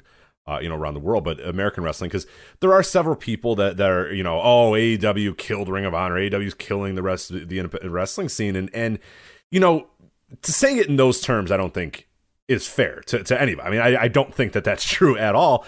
What's happening though is, and it happened during the '90s too with WC, uh, the post territory era and the 90s when the rise of when WCW started getting on track and doing stuff and and WWF was already living off of you know the fumes of of, of the 80s but then they got hot and they were hot at the same time as WCW like what you saw is like the independents really really really struggled. And you know we're kind of in a sense getting that a bit in America again it's not be- it's not a fault of AEW. It's not because AEW is trying to put Ring of Honor out of business. It's not because WWE is trying to put Ring of Honor out of business, even if they did it at one point, or even if you know whatever the problem that a lot of people uh, is going on right now in the wrestling industry, especially in America, and, and people ask this, and every time I do a Q&A on Patreon, people are always, hey, what can Impact or Ring of Honor do to, you know, to grow or like to get better, to yada, yada, yada. And I always say the key is, and, and, and a lot of companies are going to struggle with this over the next, you know, few years, COVID aside, forgetting COVID, obviously that is a, a, huge factor, probably the biggest factor for independent wrestling. But for for you know, how do these companies grow? How do they get beyond the point where they are right now? is and, and largely my answer is always kind of the same is they have to find a niche. They have to find something that makes them discernible. They have to find a reason for you. There's so many finite hours of time that you have in a day to consume pro wrestling or consume anything or consume any sort of media. So, what is Ring of Honor going to do to make me say, okay, with this finite amount of time, I am going to give an hour of that finite time to Ring of Honor? We're going to talk about it later. What does Impact have to do for me to give them an hour every single week and three hours every single quarter? What are they going to do to do that? And now they're competing for eyeballs. They're competing for, for your attention span. They're competing for all that sort of stuff. And, you know, you just can't do, I mean, for a, lo- a long time, for 20 years in America, you were just able to say, well, we have pro wrestling. And that Ring of Honor was built on that backbone. We have pro wrestling. That other company, I don't know what they're doing, but we have pro wrestling you know? And that's that's what they were built on. For years and years and years and years they were built on we have pro wrestling. Impact for a little bit said that we are pro wrestling but they were still bullshit at the time you know? They still had all that stuff. But they largely tried to build that up in their early days to say hey we have aj styles and we have samoa joe and we have kurt angle we have you know these guys we have wrestling here. Ring of honor built on the backbone of we have wrestling here and that was fine for 20 years that that that niche was fine the hey whatever they do over there the sports entertainment guys fuck that we're pro wrestling you can't do that anymore. One of the major companies in America is saying we are pro wrestling and does it on every time that they have opportunity to do it is to say we are pro wrestling. And they, they hit that over the head, whether it's CM Punk talking about it, whether it's Bryan Danielson talking about it, whether it's Tony Khan talking about it, whether whoever, they say we are pro wrestling. So that niche of, hey, if you're a, an American wrestling fan and you want to watch quote unquote good pro wrestling, you got something now. You got a very accessible thing that's on your TV two hours every single week or two hours on TNT every Wednesday and, and an hour every single Friday and, and it's on pay per view every quarter. You got that, man. You know what I mean? Like you have pro wrestling in a major American company right now. So these companies have to figure out something. What is going to make me watch Ring of Honor? What is going to make me watch Impact? And I think that they've really failed in the last few years of figuring out okay, what is our niche in this new universe? And maybe Ring of Honor is figuring, hey, we don't have that niche, so we're just going to downsize and just be whatever we are, and people come and watch our shows every so often or whatever. But we're an indie. That's fine. They they have maybe given up on that fight, and they're done, and they're going to let it go. Impact, I think, is still largely trying to be in on that fight, but we're going to talk about it in a bit when we talk about Bound for Glory. What is Impact doing that's going to make you a Joe Lanza or you, any listeners here, say, "Oh, I'm going to convi- I'm going to commit an hour or two hours every single week to watching Impact"? Bound for Glory made me not want to watch Impact ever again because you have a finite amount of time. Like you know what I mean? Like you have not and and people. And also, it was fucking horrendous. It was horrendous. It was awful. Yeah. So it, it, and and you don't you're watching that going, what are you guys going for? What do you want me to take from the show? If is it a, a really, really, really bad impression of WWE? Well, good. I'm not going to watch it then. And that's kind of what Impact, you know, Bound for Glory kind of was, and that's what Impact kind of has been lately. We talked about it a couple years ago when NWA first came out of the scene. What they were doing and their niche was were classic TV style pro wrestling. We're territorial studio wrestling, and it was fucking cool because it was different. You know, it was. It didn't try to be WWE. It didn't try to be AEW. It didn't try to be anything else. It said, "Hey, what's nobody in this marketplace doing? That's what we're to do." And we talked about it last week with GCW. The reason GCW keeps growing and keeps doing well is they found their fucking niche. Whether whether Joe Lanza or Rich or whoever, whether we like it or not, they are clearly different than all these other companies. GCW has an entire aura about itself that no other major company has in America right now. I can't say the same for Ring of Honor. I can't say They the were, same for they Impact. were trying with the pure thing and everything. It just but that's not enough. And people said that too. They're like, "Oh, the pure thing. That's you're not going to get enough." I like the pure stuff, yeah. and I get it. You're, you're trying to say, "Hey, what is our thing? What is our what is our niche? What is our whatever?" If the pure wrestling was your niche and was your thing, okay, that's fine. I don't know that that was going to be that successful, but maybe they should have tried it. Maybe they were going to try it. Maybe it was going to happen. Obviously, that is now done. That's not going to happen. That might be a thing. I, maybe you, you if you create a star, that might do it. But how are you? You know what I mean? Like they're in this really weird place where I don't know. I, if I'm in Ring of Honor, I might do exactly what they're doing and say, you know what? I don't know. Let's just downsize and do our thing and be little and whatever. The problem with going back to the 2006 model of using the top indie stars, okay, is in 2006 when they were doing that, WWE wasn't interested in any of those people. So they were really able to sink their teeth into that whole generation of wrestlers who got fucked because WWE didn't take notice of them until 10 years after they Right. should have. Now, Impact got in the way a little bit, but for you know, throughout a lot of their history, they remained on good terms with Impact. There were times that Impact pulled some of the people, but most of the time they were in a good relationship with Impact and they were able to use a lot of those, you know, the Samoa Joes and the Christopher Daniels and the people that were working Impact. Um, but they got away with that model because all of these great wrestlers were in no danger of being signed until very late in the game because WWE just wasn't interested in that type of wrestler. That's the case again today. The problem is AEW. Right. And the problem is um, all of these other companies like uh, the modern Impact Wrestling and your MLWs and your NWAs and your New Japan of Americas who are constantly looking for talent. So anyone that you build is going to get who's even remotely marketable or interesting is going to get taken away by somebody who could offer them a deal. So that model isn't going to work in today's environment um, because you can't. I mean, people get signed now before they get hot. I mean, it, it- we've been talking about that for, you know, WWE before they changed their philosophy was just signing people the second they had a modicum of a name. Somebody like Sky Blue, who isn't even close to ready, and AEW is just signing her and bringing her in immediately because it's either you know you, you, you just it's that's the game now. You have to get your claws in. Right. Blake Christian is a great example of one that we always brought up. Jake Atlas, Blake Christian, those guys that were just like, all right, they did like five shows that got promised. Okay, cool. You're done. You're you're up. You're you're here. So so you can't rely, anyone who gets any kind of buzz is going to be gone so it's interesting how they're going to operate like that and and, and the, the advantage game changer has is they have a bunch of unsignable people you know so and Yeah. we've talked about yeah, we, we talked before that the, the ECW benefit is that you know we're we're the land of misfit toys in a large way, and Yeah.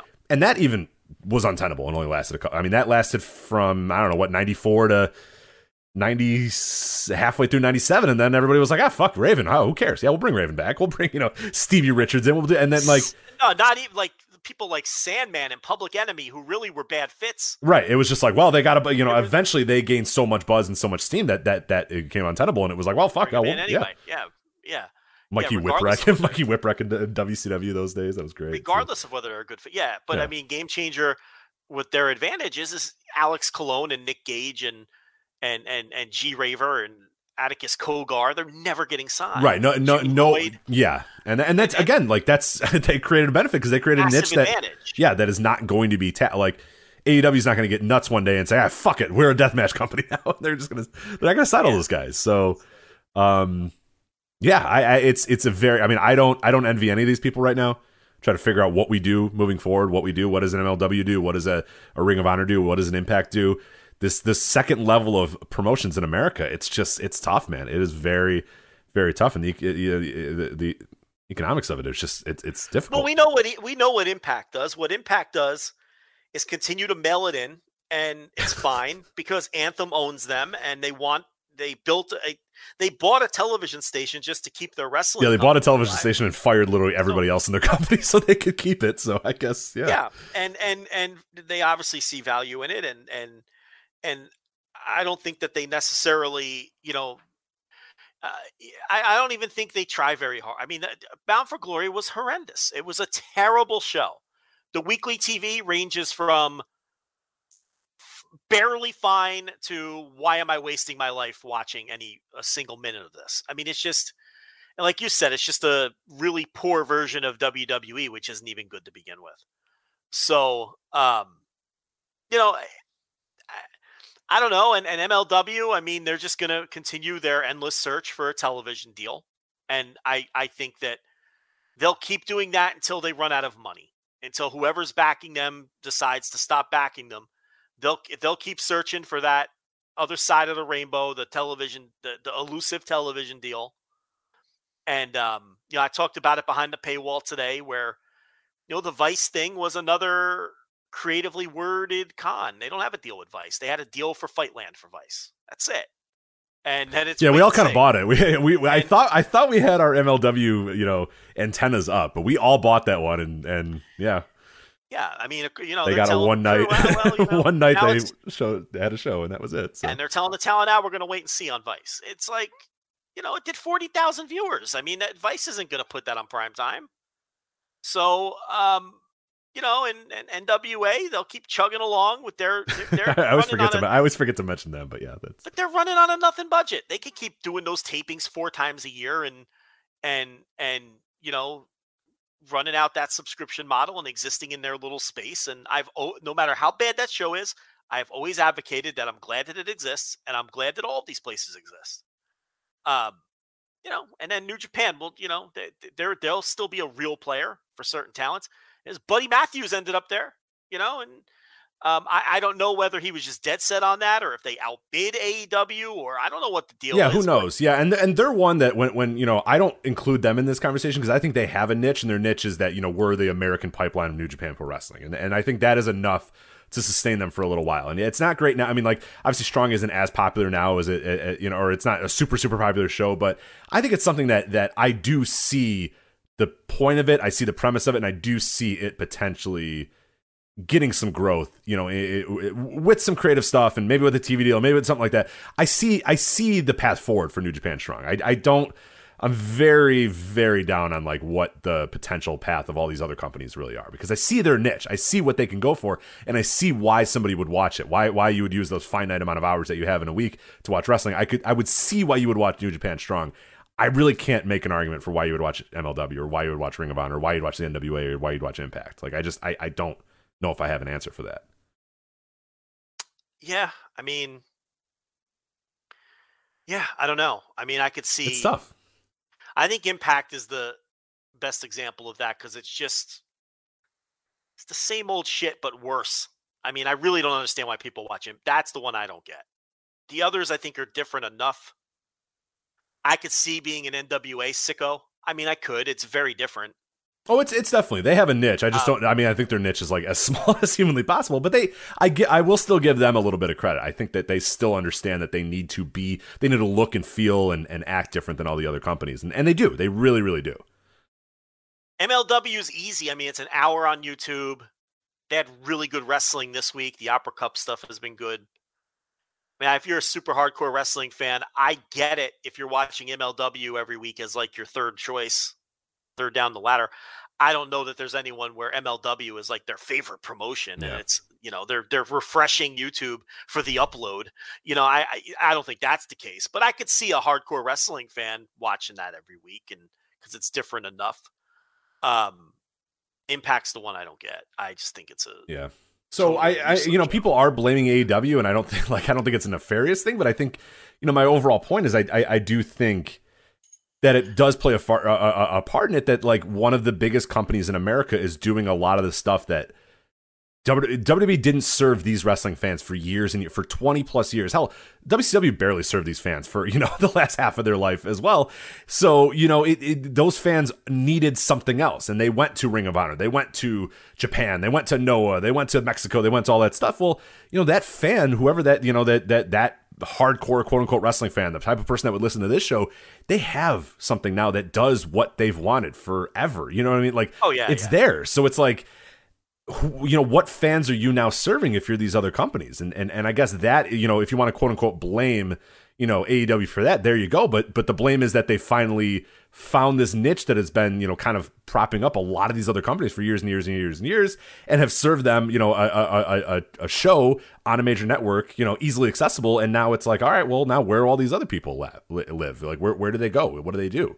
I mean I yeah it's it's it's going to be a tricky way forward. It's not going to be easy. I mean, it is the hardest it's ever going to be. Uh, right now is probably the hardest it's been for for the entire era of the quote unquote independents over the last 20 years since 2002 2001 till today i mean it is it has never been easy, uh, harder uh, to, to to book and figure out what the hell you're going to do for your business because it's just yeah the business is totally different it was easy to say hey we got wrestlers you know hey WWE doesn't want Bryan Danielson well fuck them here you go he's our wrestler he's great you know that was easy. was, Samoa Joe, yeah, they don't want him. Cool, we got him. He's awesome. You know, you know that it was that easy for years. Ring of Honor to do that. Can't do that anymore.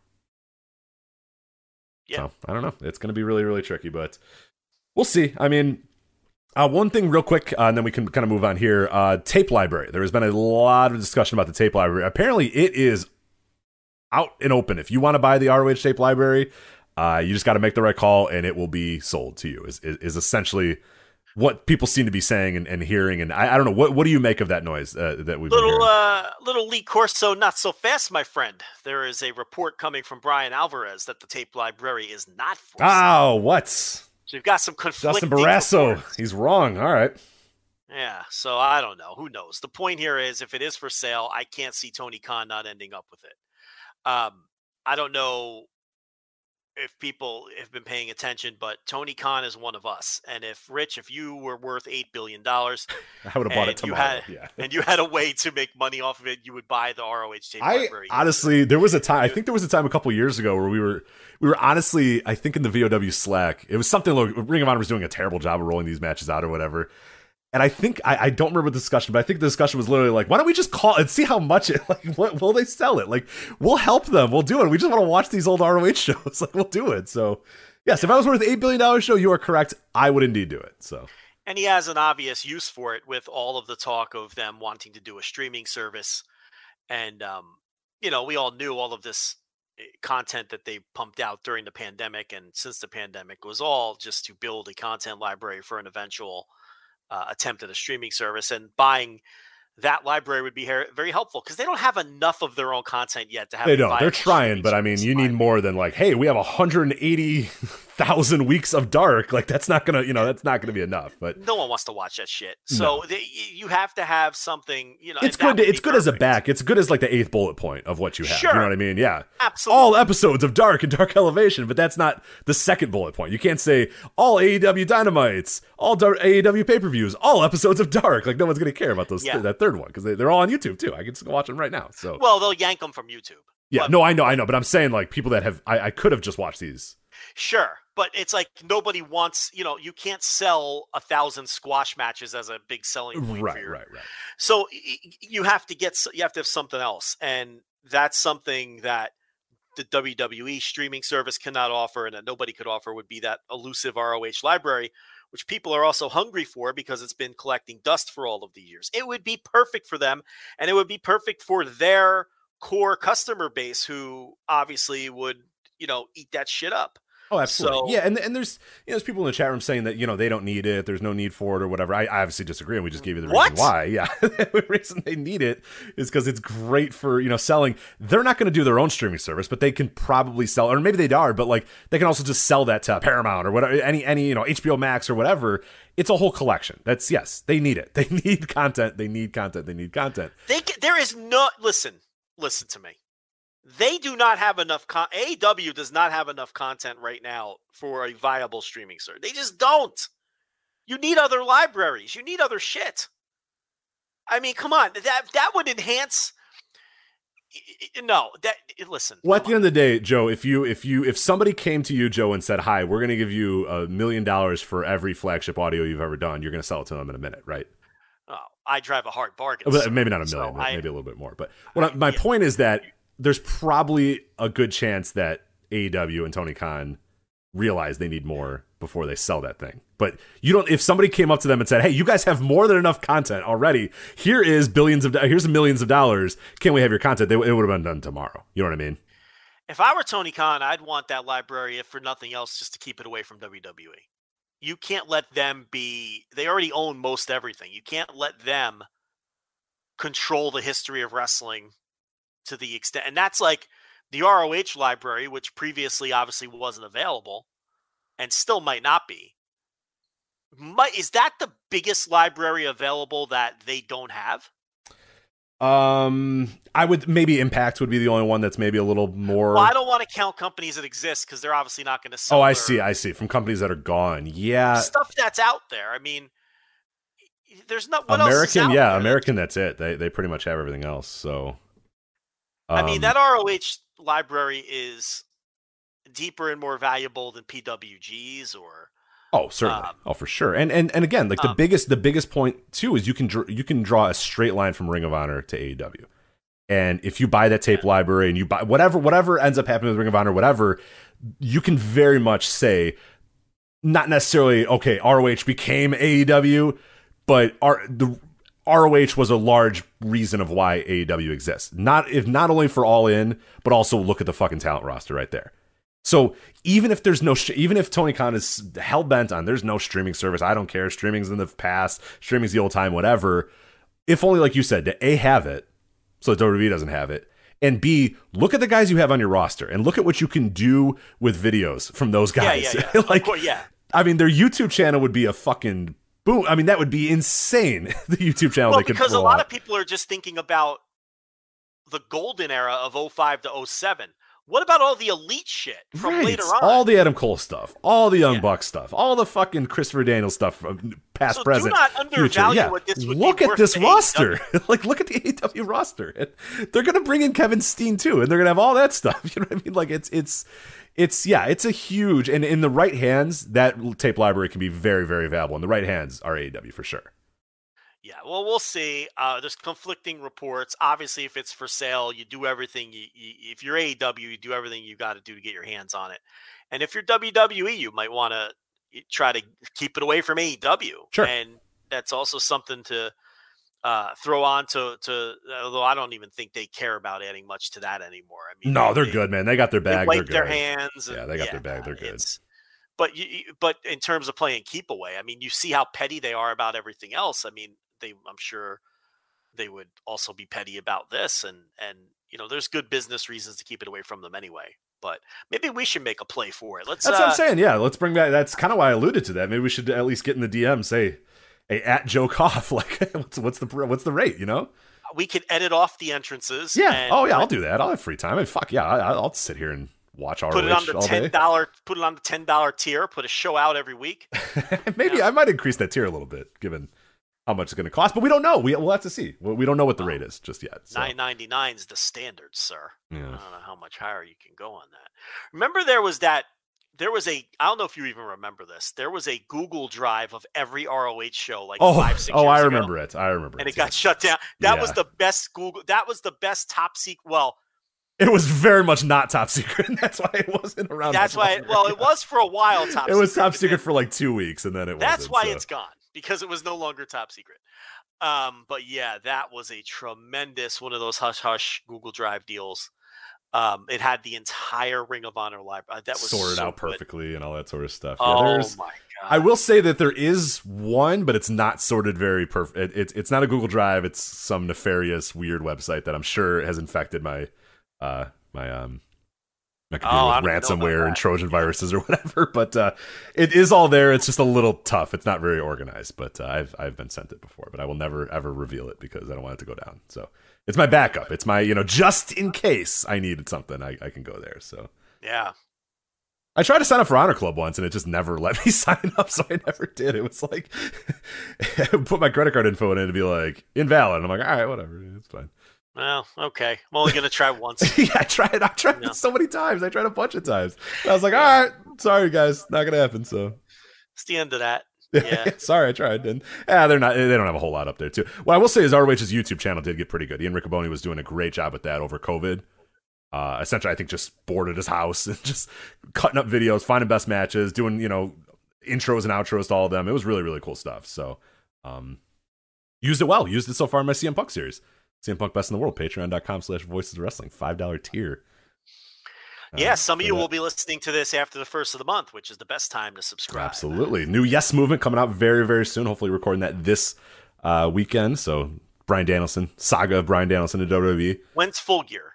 Full gear is going to be, it's in t- three weeks, I want to say. November, right? Yeah, it's November 13th. I, I just remember if it was two weeks or three weeks. Away, so, November and so 13th. Live, so, live instant reaction Yep. for, for, for full gear. You're going to want to get on that ten dollar tier. All of you Mhm. dopes who unsubscribed be, after all out, you're just going to come right back anyway. So just you know, I, I get it if you took October off, save the ten bucks. I guess that makes sense.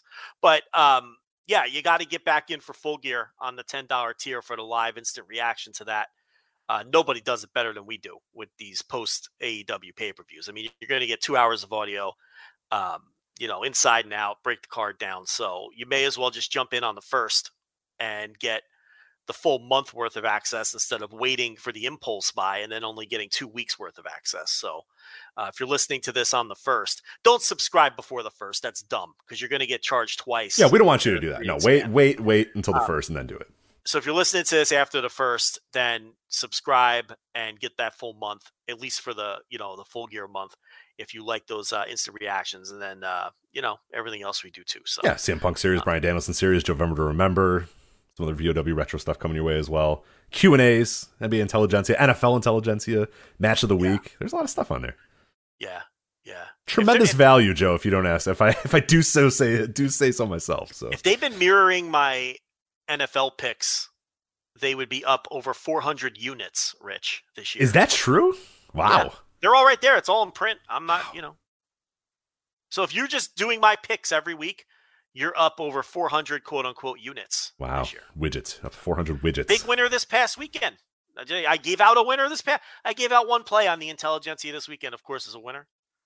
You know, so uh, Rams Lions under 50 and a half. Winner. 50 units.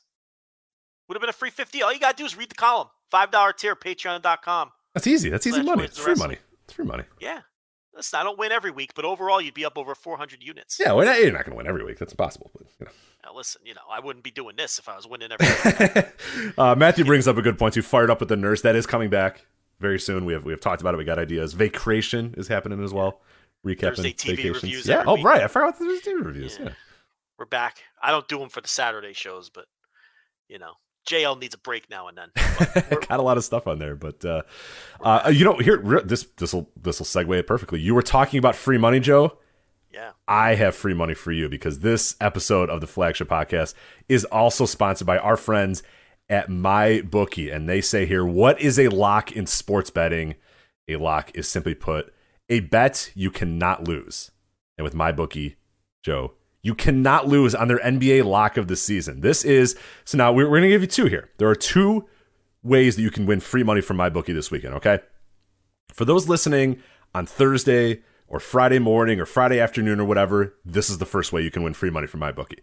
So you all you have to do is place a bet on either team to score between the Dallas Mavericks and the Denver Nuggets. We talked about this a few weeks ago. They do these free bets all the time. It's like, you know, over under 10 points or over under the they're literally doing if at any point during the Dallas Mavericks Denver Nuggets NBA game, if anybody scores, you are going to win. And Joe, I did the numbers, I ran it, I went to basketball reference. No NBA game ever in the history of the NBA has ever gone scoreless.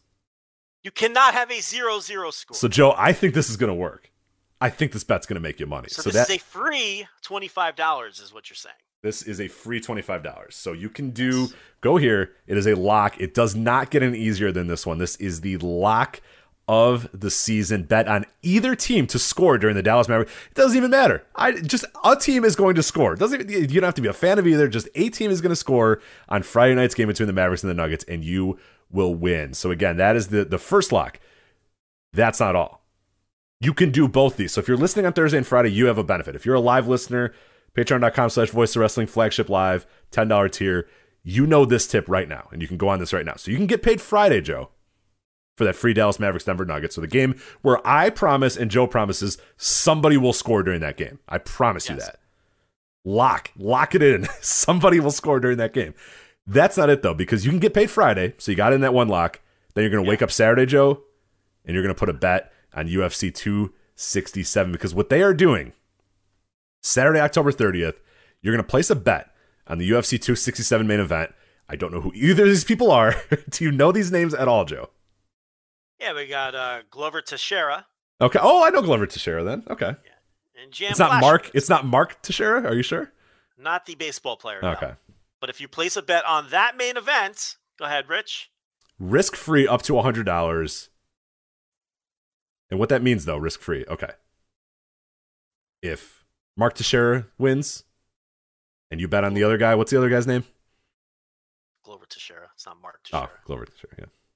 Yeah. Anyway, who's, if you lose the bet, who's the other dude's name? What's his name? You get your money back. Jan Blachowicz. Blachowicz. Okay. So no matter who you bet on, up to hundred dollars, they're just going to give it back to you. That's right. So I don't know why they're doing this. This is stupid, but they're doing this. So on Saturday night, my bookie is giving all users a $100 risk-free wager on the light heavyweight championship fight in UFC 267. So you're going to bet on Friday. You're going to get free money up to $25 from the Mavericks and Nuggets. Then you're going to put $100 down on anybody in that UFC main event, risk-free. You're going to get that money back too. So if your bet hits, great, your bet hit. If your bet loses, no problem. They're going to give you $100 anyway. I don't know why they're doing that. I don't know why they're giving free money, but they're just doing it. So whatever.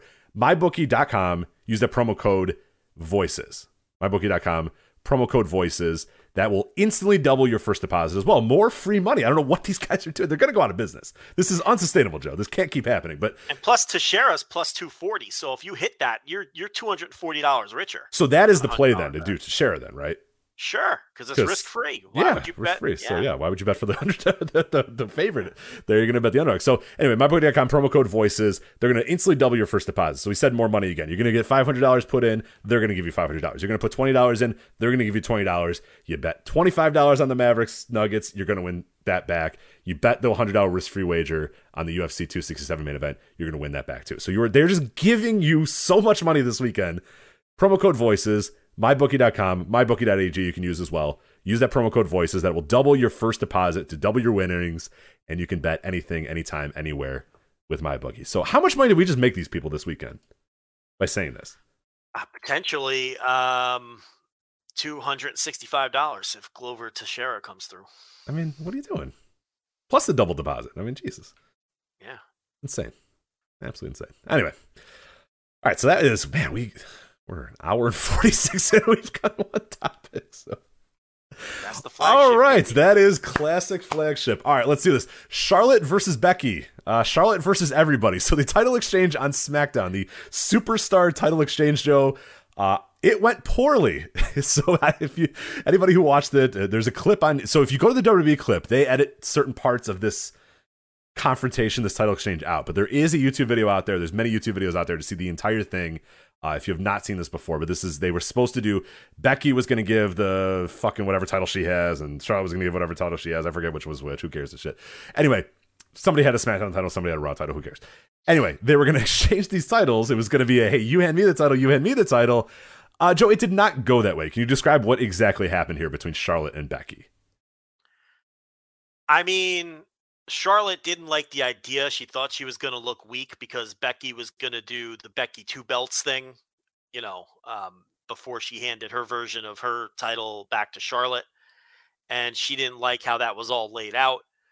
So she went into business for herself and she played keep away with the title and she threw it down on the mat. She claims she dropped it. I don't believe her. I've watched it a million times. Like this Zapruder film, she did not she fucking slip and drop it. I dropped it. She um, throws it to the ground. Yeah. Okay. All right. Yeah, and I mean, handled it very unprofessionally. She went into business for herself. So then Becky went into business for herself and threw her title belt at Charlotte Uh, Very Sonya- hard, not a light Yeah. toss. Yeah, it was. and good for her. You know, I, Yeah. I, I don't I don't have any problem with her behavior here. Poor Sonya Deville is trying to just um, get through the segment. I mean, she was trying. She was telling Charlotte, "Pick it up, pick it up," uh, both because she's the on-screen authority figure, and she's just trying to maintain some some order here, and not the, for this. She's in a horrible position. Um, and then she wanted to hold the titles and make the transfer herself once that, uh, you know, uh, she uh, restored some order. But um, I don't see anyone how anyone could be on Charlotte's side here. I, I think she's hundred percent wrong in this scenario. I think she handled it like a petulant child. Um, I From the moment she walked out, by the way, I, if you watch that video knowing what's going to happen and knowing that it goes poorly and knowing all this sort, I mean, when she walks out, she takes her time. She walks in a weird way. Like she's there's a lot of stuff that you can just oh you can just sense it. And, and, and Becky, all you have to do is look at Becky's face. She looks like she wants to kill her that moment, and and it's it's rough. It's Well, okay, if you don't like how the segment is laid out, take that up with your boss. I mean, you don't go into business for yourself and and attempt to embarrass Becky, who is an innocent bystander here. right. Um, and Sonya, you know, who's even worse in this case, because she has nothing Yeah. to actually, you know, she can't she can't say anything or do anything. You know what I mean? She does. and she has to maintain her gimmick as the authority figure. Right, somehow. right. Which she, I mean, she almost broke a little bit too there, and we'll talk about that of of, of some reports. Well, you know what? She's too. a trained fighter and could probably kick Charlotte's ass. yeah, she could. So, um, no, but I don't. I don't see how you can side with Charlotte here. And and and you know, she. The bottom line is she went into business for herself and was unprofessional, and she went into business for herself in a way that was going to make her coworkers look bad. And um, I- can't get behind that. And I've heard people say, "Well, we need more stars to act like this," and I'm not in this way. I mean, you know, and I heard people say, "Oh, well, Stone Cold would stand up for himself and leave and just walk out." Yeah, Okay, he would tell Vince McMahon to go go to hell. You know, and I it's mean? also it's also Stone Cold Steve Austin. it's also Stone Cold Steve, but like This is this is Charlotte seven thousand. Her claim to fame from a drawing perspective is bumping an NXT quarter hour by seven thousand viewers. yeah, She's she's someone who believes her press clippings, believes her gimmick, and thinks she's a bigger star than she is. She's not a big difference making star. When has she ever been that? She's pushed as one. She's someone. She's a typical pro wrestler who believes her gimmick.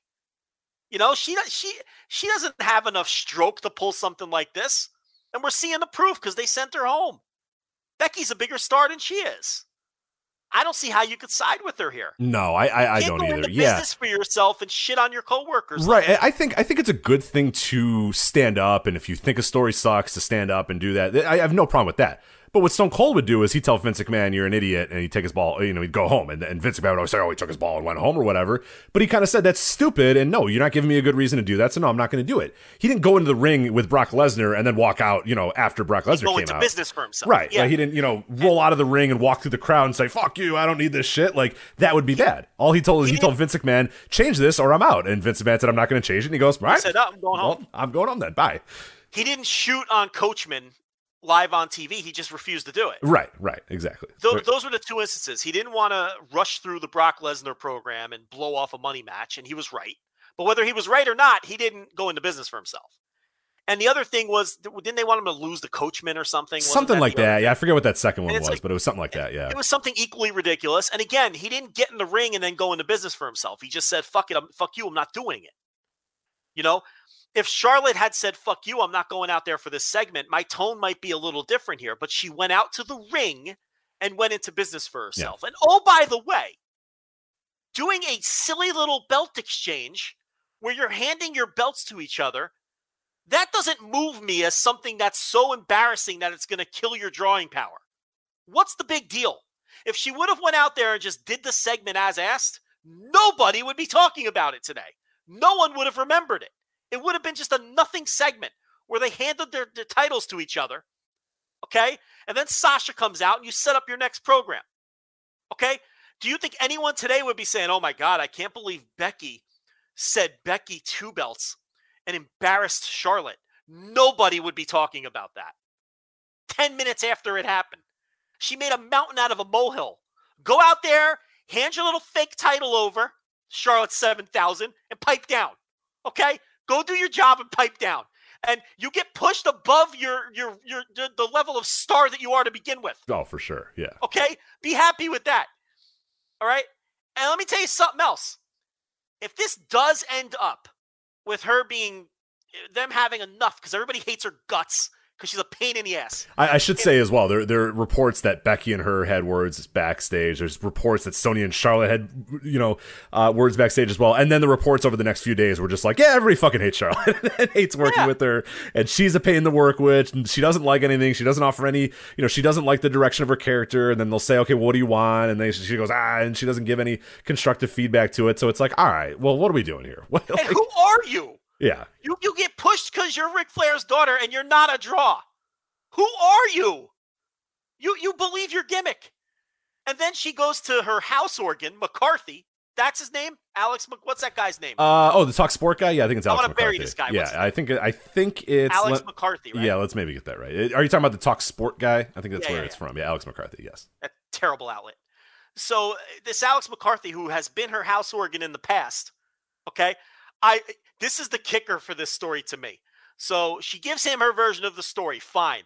Then she throws in a completely irrelevant nugget of that she wanted to do a job for Bianca Belair, clean in the middle. Rich, whether that's true or not, what the fuck does that have to do with this? The Uh, only reason she fed that to him, and I don't even care whether it's true that's or not. yeah, I will. Okay, Irrelevant. now I actually love Charlotte Flair because this is like a perfect like old worker thing because this is like a classic like Bret Hart and Shawn Michaels like hating each other. No, we're not going to do any business. No, we're not going to do any of that. No, I'll lose to Ken Shamrock. I always said I would lose to Ken Shamrock. It's like The only cares. reason she threw Shut that up. in- Like- The only reason she threw that in is because she knows that would be no one, everyone would uh, like like that because everyone likes Right. Bianca Belair. right, right, right. and and and and she knows also that the company is blowing the Bianca Belair push. So she knows that's going to come off well because no one's happy with the way Bianca's being pushed except for people who are brain dead who don't understand how you really make a star. And she also knows that it's going to come across well on her because oh, well I'm the one willing to lay down for Bianca Belair. Becky's the one beating her in 8 seconds. She didn't say that part, but that's the implication she's putting out there. Becky's beating her in 8 seconds. I'm willing to put her over.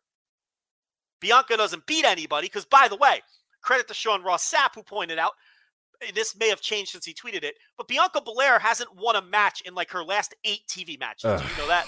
Why? And people insist they're pushing her well. Uh, this company, what are you doing? They- it's so easy. push. It's such a layup.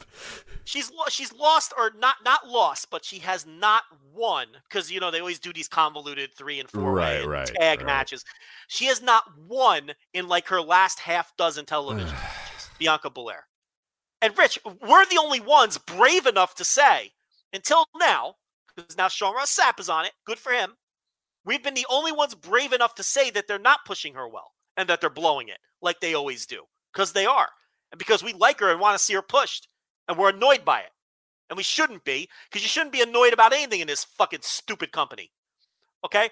But uh, you know, so You kind of thought this one that you know we told people to pump the brakes, not because we didn't want it to happen, but because we knew it was. And it's like you, sh- there's no. How do you know? Like, how do you not figure this out yeah, with so Bianca? like, what are you doing? It's so Yeah. easy. Just don't do anything. Just have her win because she's have her good.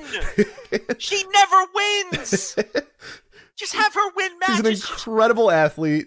She's personable. She's a good wrestler. Just win matches. It's- She won. She beat Sasha Banks at WrestleMania. If I were in charge, she wouldn't. She wouldn't have. She still wouldn't. have no, she's not losing at all ever. She wouldn't have lost a single match since that Sasha Banks win at WrestleMania. That's how you make a star. And maybe it wouldn't work. Maybe it wouldn't take.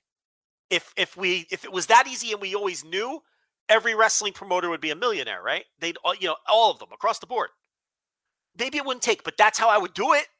She wouldn't have lost yet. But yeah, it, I don't want to get off track. The point here is Charlotte floated that out with her house organ and made sure that that was out there because she knew that that would look good. But whether it's true or not, it does not fucking matter. It has nothing to do with what went down in this segment. It's hilarious that she put that out there to try to swing the, the, the public favor in this scenario because she knows she's 100% wrong. She knows it too. That's why everybody got in her face in the back. You know, and Becky and Sonya aren't out of line. They got embarrassed out there, or they they tried to embarrass them out there.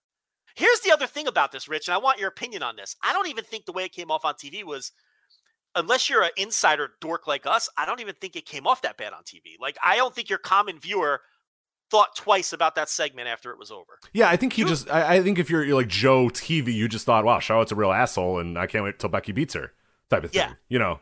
Yeah, yeah.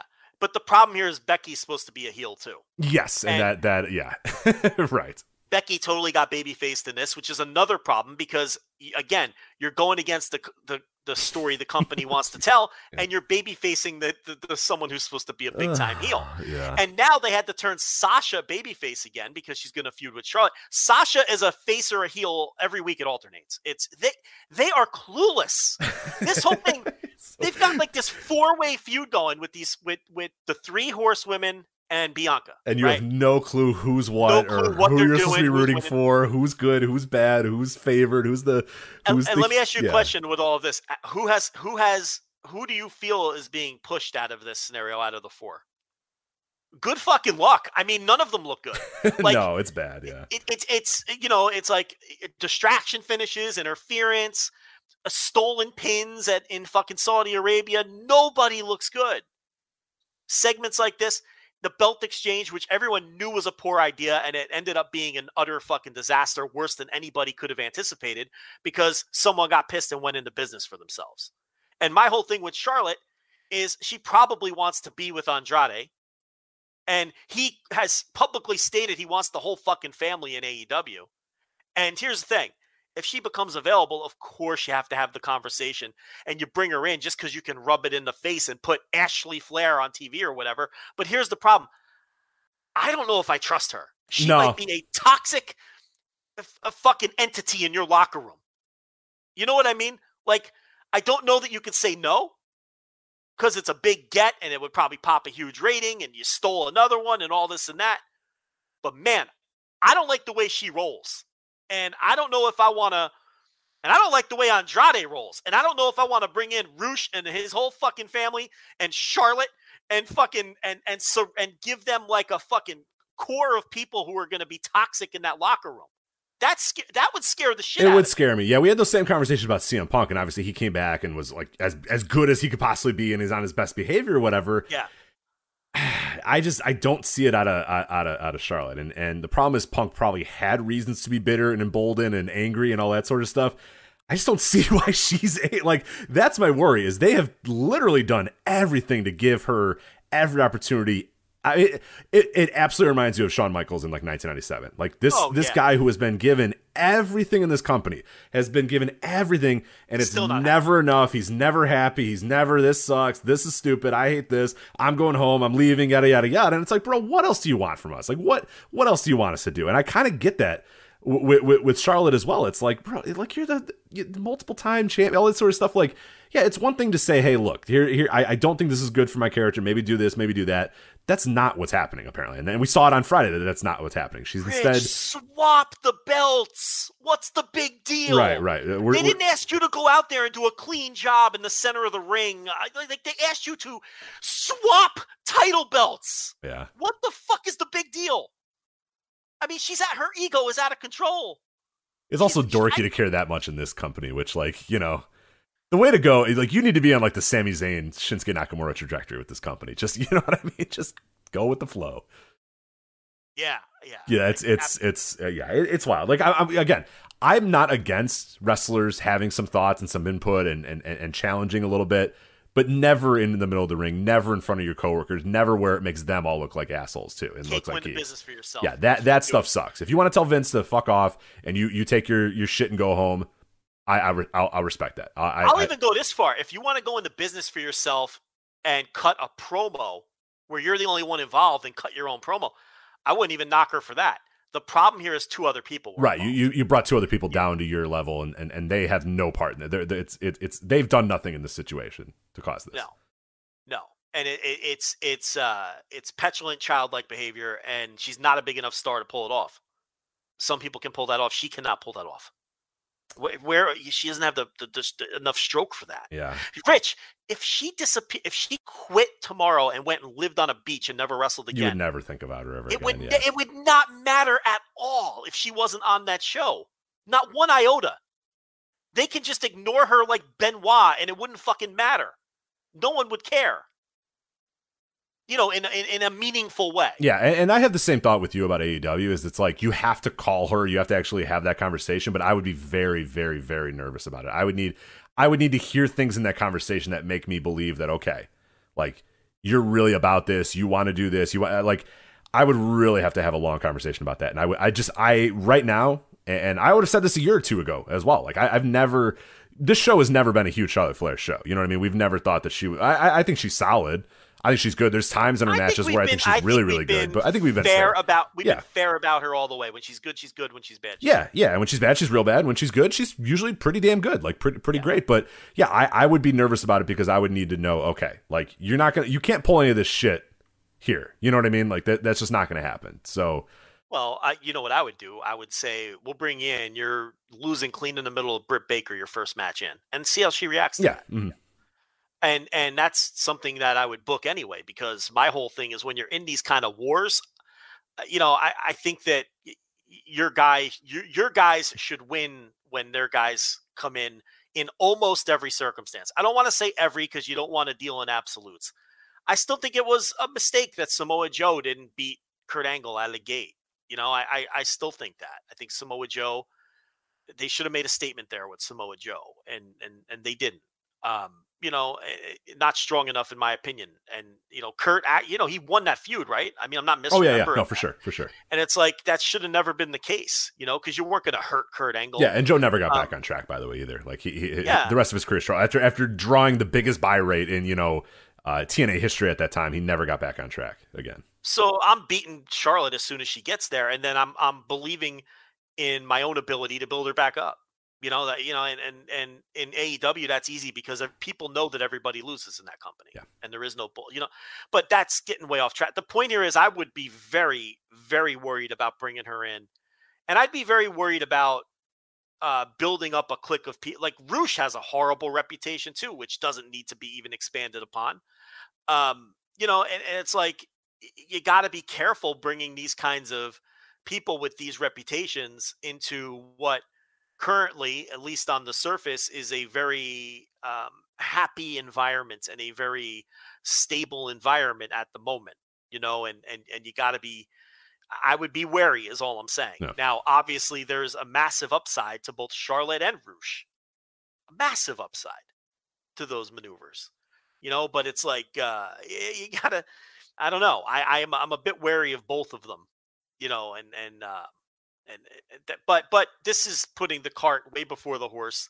I don't think they're going to let Charlotte go because they know what we just talked about. They don't want her popping up on Dynamite a week later. Um, so I think they're just going to try to deal with this. But man, if I'm in WWE's position, I, I let her sit home. I mean, because I really don't think she's a big enough deal to where it's a it's difference making if she's not around.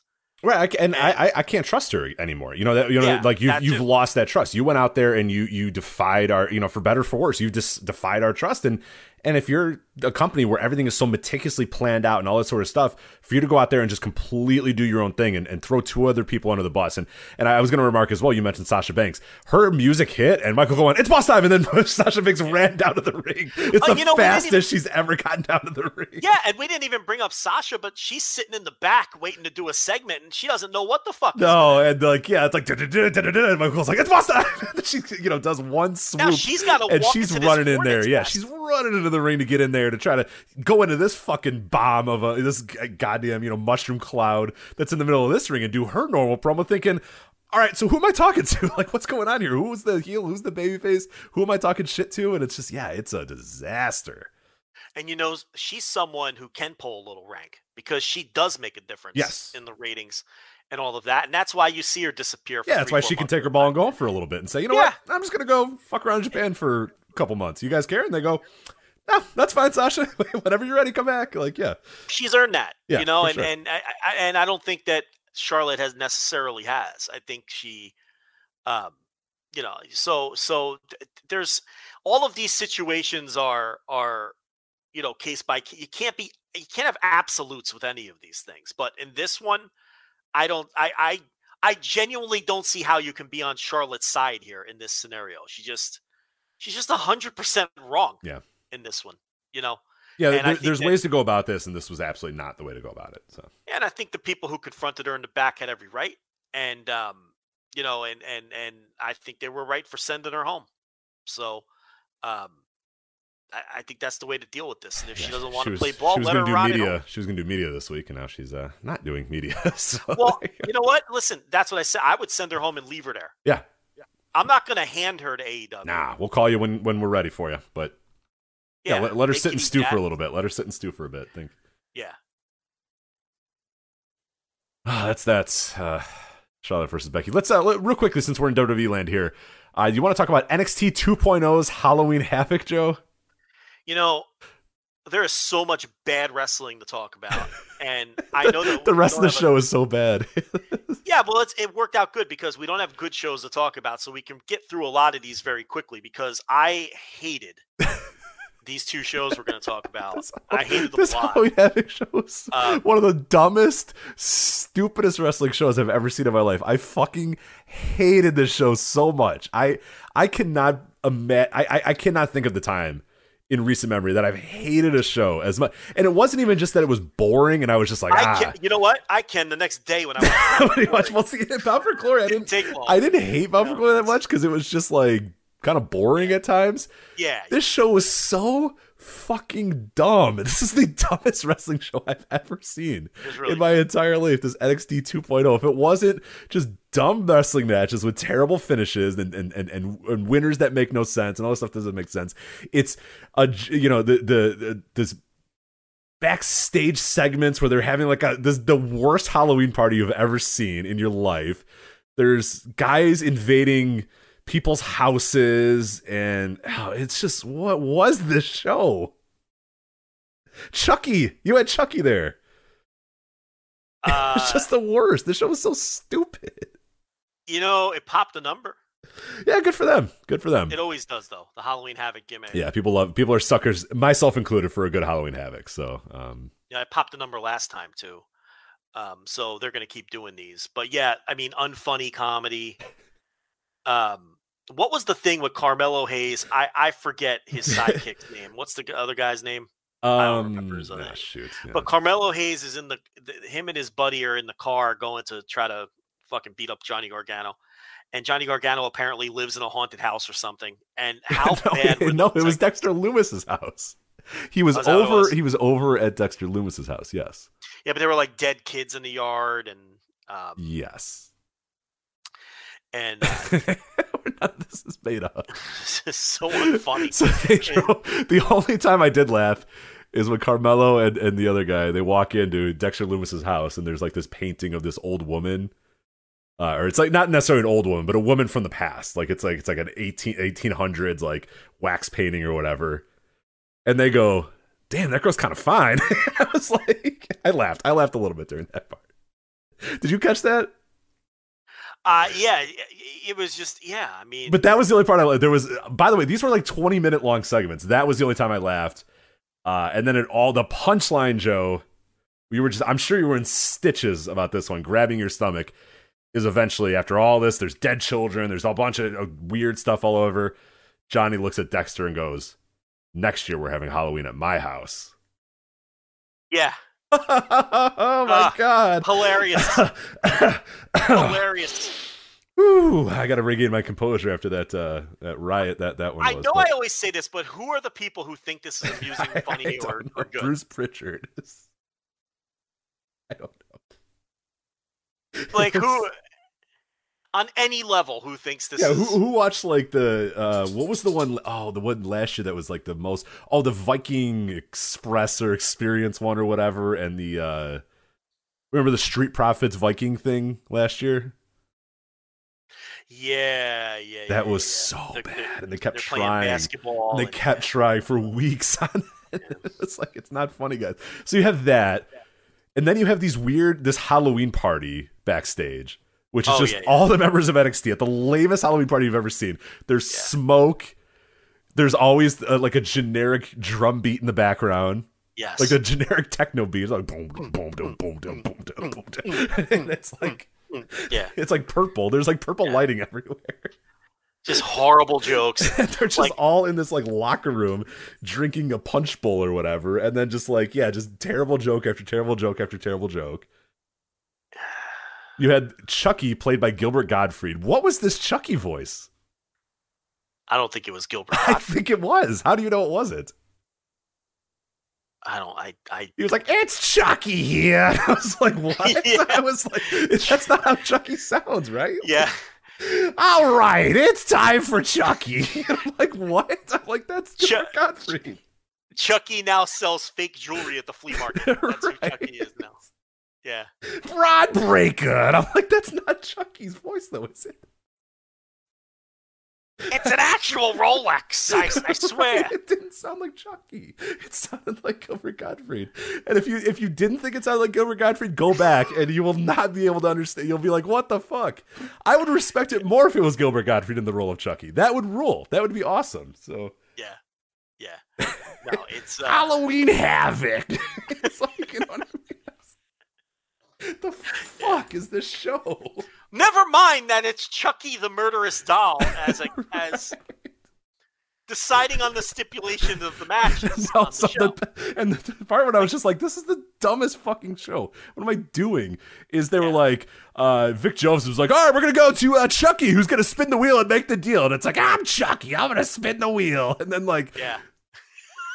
then he spins the wheel. And then they go back to the NXT, whatever the hell they're calling the NXT 2.0 arena or whatever. Mhm. And there's some little doofus kid, some wiener kid on the stage. And Vic Joseph goes, All right, this little kid, he's our fan of the week. He's going to spin the wheel. And I was like, You just told me Chucky was going to spin the wheel. Yeah. I hate this show. It's so bad. I hate this show so much. Yeah. And then, by the way, you're not exactly getting Misawa Kawada in the ring. no, and then Like, the bell yeah, rings, and yeah, it's it's a fucking triple threat scare way to hell ladder match, and Yeah. Io Shirai kills herself, and nobody else really knew how to climb up a ladder, so that was uh, fun. But This was a train wreck. yeah, you had six of the seven people that looked like they were deathly afraid of ladders, which is not ideal. Not good.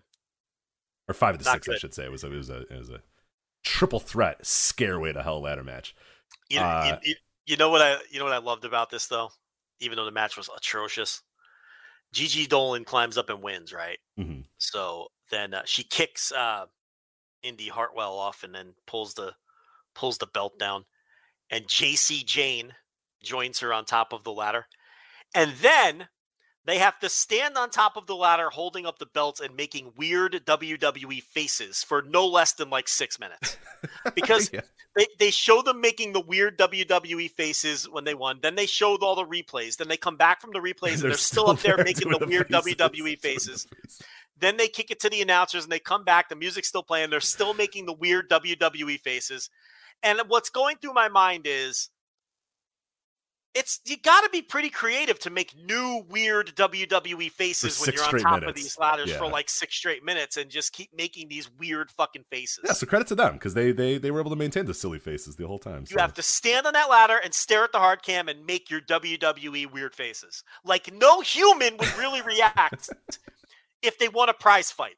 Have you ever seen a UFC fighter or a boxer win and then stare into the hard cam and make weird faces for six or seven minutes? Have you ever seen and that? then point to the belt and point to themselves. This is my belt. Yeah. I earned. I'm world and champion. mouth words but not actually say them? I am Like, the 'cause you- NXT champion. and then just make those weird WWE faces. That's not smiles, it's not grimaces, it's just those faces they yeah, make. you know, you know it. It's hard to describe, but you know it if you know it. Yeah, that's the, that's the Yeah, face. So. yeah. Have you ever seen someone win the Super Bowl and just stare in the camera and make weird faces for six or seven minutes? No, humans don't behave this way. I hate this company. It's so bad.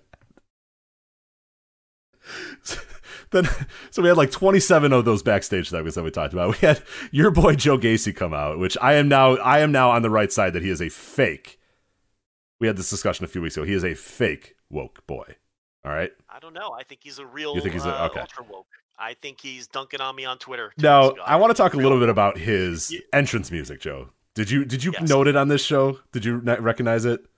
I got to tell you, I was not paying attention to Joe Gacy's entrance music. Oh so shit! Here's an me ad. here. Here's here's one. I'm gonna play. I'm gonna. I was gonna play it on the audio here, but I want you to hear it as well. So I'm just gonna play it on my Oh, phone. we, we need every bit of revenue we can. You sure Yeah. you want to do this for the That's YouTube fine. upload? Or okay. What is this? Yeah, it's a. It's like a wacky guitar. I know. Is that like a? Is that what woke boys listen to? Like, Well, do woke boys dress like investment bankers? None of it no, makes I don't know. That's why he's a fake woke boy. I'm telling you. He th- so I forget who it was in our Slack that said he is a camp counselor. He's the fake. He's an asshole. Like deep Andy down, Labar. Andy Labar. Andy Lamar said, "Yeah, he's a camp counselor, a counselor. church guy. Like he's Yeah. a fake woke guy. He's not But true." if you're being a fake woke guy and you're trying to fool people, wouldn't you? I don't know, not dress like people's fucking dad, who is, definitely isn't a I guy? cannot answer that, or come out to like weird like prog rock. I don't know what's going on. He, Rich, he wears clothes that you wear to work. Like, Yes, how is yes. that? How is that woke? Well, I am a woke boy, so Like, that's why. So. No, but like, if you're faking being woke, shouldn't you wear like thrift store clothes because you're not all about the brands and you don't want to support corporate? Like, Yeah. wouldn't you go all the way with the fucking ruse? And Maybe. like, I don't, I don't understand the way he dresses.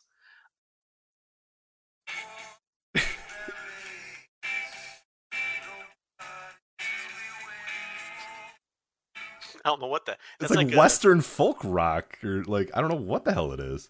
that's like a Doors B side. That right, that's what I'm saying. Is this for John? know. Was this the rejected John Morrison theme that they just gave to Joe Gacy? Yeah, right, whatever, Val. Here you go. Like Yeah. Very, very strange. So Well, he I- defeated Malik Blade. yeah, he did so defeat Malik there you go. Blade. Yeah, then uh. Oh, I forgot about the, lo- the so long storyline of Eli Drake. Yes, It was like Dracula. supposed to be the host of NXT 2.0 Halloween Havoc. But the other guy, whose name I forget, Joe, I was hoping you would remember what, what the other guy's name was. That would be uh, Grayson Waller. Grayson Waller, yeah. Um, he, the other, the other guy. the other guy. So he comes out. He he does a bunch of dumb shit for a while. At the at the tail end of the show, though, he's cutting a promo, and then Eli Drake comes down, and the most generic, like, oh my god. Grayson Waller goes, "Oh, I see you're back from your car troubles," and Eli Drake says, "How'd you know I had car troubles?" the show is so mm. dumb. Ah, He goes, I just wasn't here. How did you know it was car troubles? And it's like, ah. And then Grayson Waller has been found out. yes. His Not ruse. exactly. Uh, not exactly Paul Orndorff and Bob Roop in 1982. That's what you're saying. right? there. No, no. Yeah. There was a classic WCW one too. I forget what it was. It was like Johnny B. Badd didn't show up to like a, sh- a, a match, and he, Flat tire, DDP, right? yeah, oh DDP, and then DDP goes, ah, looks like you had four flat tires, and Johnny B. Badd goes. I didn't say I had four flat tires. I just said flat tire. And Yeah. DDP goes, ah, ah, ah.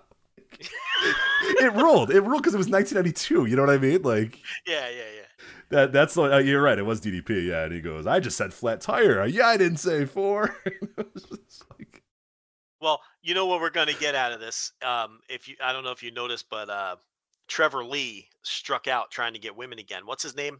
It's not Trevor Lee. The fuck's his name? Whatever. Who cares? Who gives a So shit? Trevor Lee strikes out. Cameron Grimes. Why did I forget Cameron that? Grimes. Cameron Grimes. and uh, he ran into Duke Hudson, the the, the poker Yeah, player. your boy. Your boy. Yeah. And uh, apparently they're gonna, you know, they're gonna play cards next week on NXT 2.0 because uh, because uh, he said he wanted to uh, sit down at the poker table with uh, With Duke. Duke Hudson. So we're gonna get a live poker game on NXT 2.0. Can't wait. week. So, oh, the I'm show's. sure it'll be hilarious. That, you oh, know, the Cameron comedy. Grimes- The comedy. He's is gonna not be gonna know the rules. He's gonna be like you. He's gonna think they're playing blackjack. You know, it's good. He's gonna win one hand and go, "I'm going to the moon," and they're like, "Oh, you've only won five dollars." you know what I mean? Like, I still It's have gonna- all my chips, mate. yeah, he's gonna win every hand, Duke Hudson, because he's a fucking, you know, he's a, he's a poker player. yeah, because he knows what he's Yeah. doing there. Duke Duke Hudson, the poker player. Maybe, maybe he'll be dealing from the bottom of the deck. Yeah. Uh, Roderick Strong beat Odyssey Jones. Um, Ed Norton and Rounders, and then they're gonna get beat up by the cops at the lodge. mhm.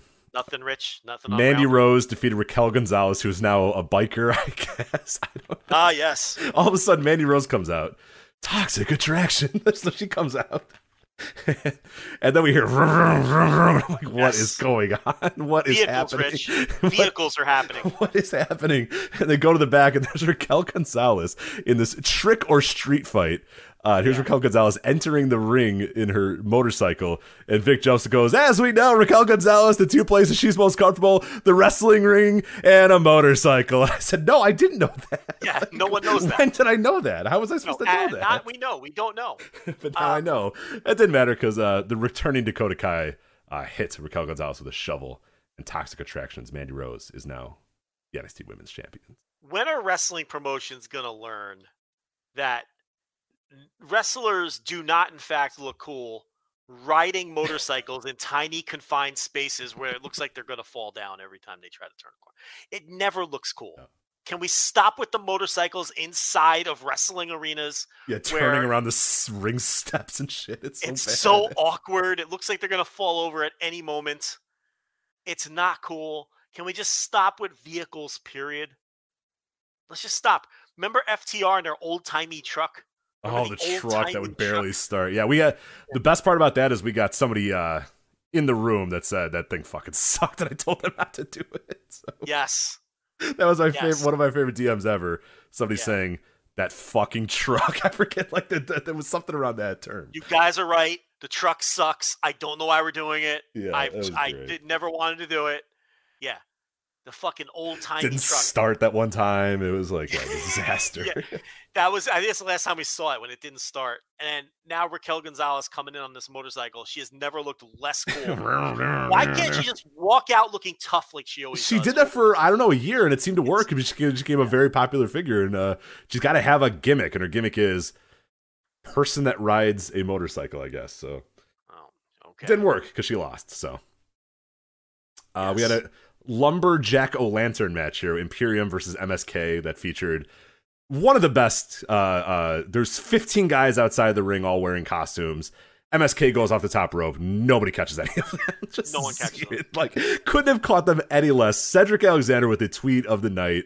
Uh, it, it was a, it was apart from Rugrats. They had a uh, Passover episode with uh, Moses, you know, parting the Red Sea, and that's that's Cedric Alexander. Just quote tweeted it with with Tommy Pickles splitting the Red Sea because that's essentially what happened on this night. So, Yeah. Yeah. uh, and then uh, Bron Breakker, you little dog face plop or whatever. Just call him a Steiner. Just call him a fucking Steiner. Why don't you just Oh, call him a did you hear- Steiner? there's- Stop calling him a puppy dog. Oh, puppy dog gremlin. Just call him a fucking Steiner. Dog face gremlin. He's Rick Steiner's son. Just say it. Just do it. There's talk that um there's talk now that Scott Steiner owns the trademark and won't give it to him. Good. The Steiner. they don't deserve it. So uh, I will say this. I don't know whether that's true or not, but I will say this. Uh, I thought Bron Breakker's stock went tumbling downward in this. He was not good. nah. And I'm not even talking about the botch where he fell off the middle rope. Like, even putting that aside, in a tape show. Just- in a taped show.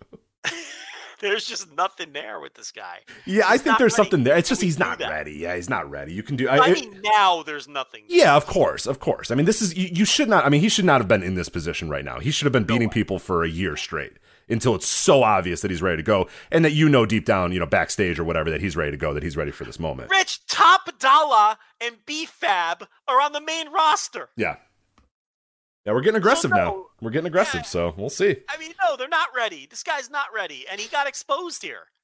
This was not good. Yeah, he went 14 minutes with Ciampa, and, and definitely, yeah, did not look like a guy who should go 14 minutes with a guy. And here's the oh. thing: like, what I would have done is, if you really think that this guy's something, if you think you're gonna, just have him fucking beat Tommaso Ciampa in two minutes. You know what I mean? Like, really, just do it. You know, it's I, you know what? I, I I agreed with that until I saw the match. maybe. Well, but then you you can hide it for a while. I don't know. It depends how strongly you think of this guy, because I don't know that having him go out there and have a so-so match and lose is, is, And is going to do a whole lot for him. But Right. I mean, he should not be on TV. I, you know, eh, but it- it- the toothpaste is already out of the tube. yeah, sure, sure.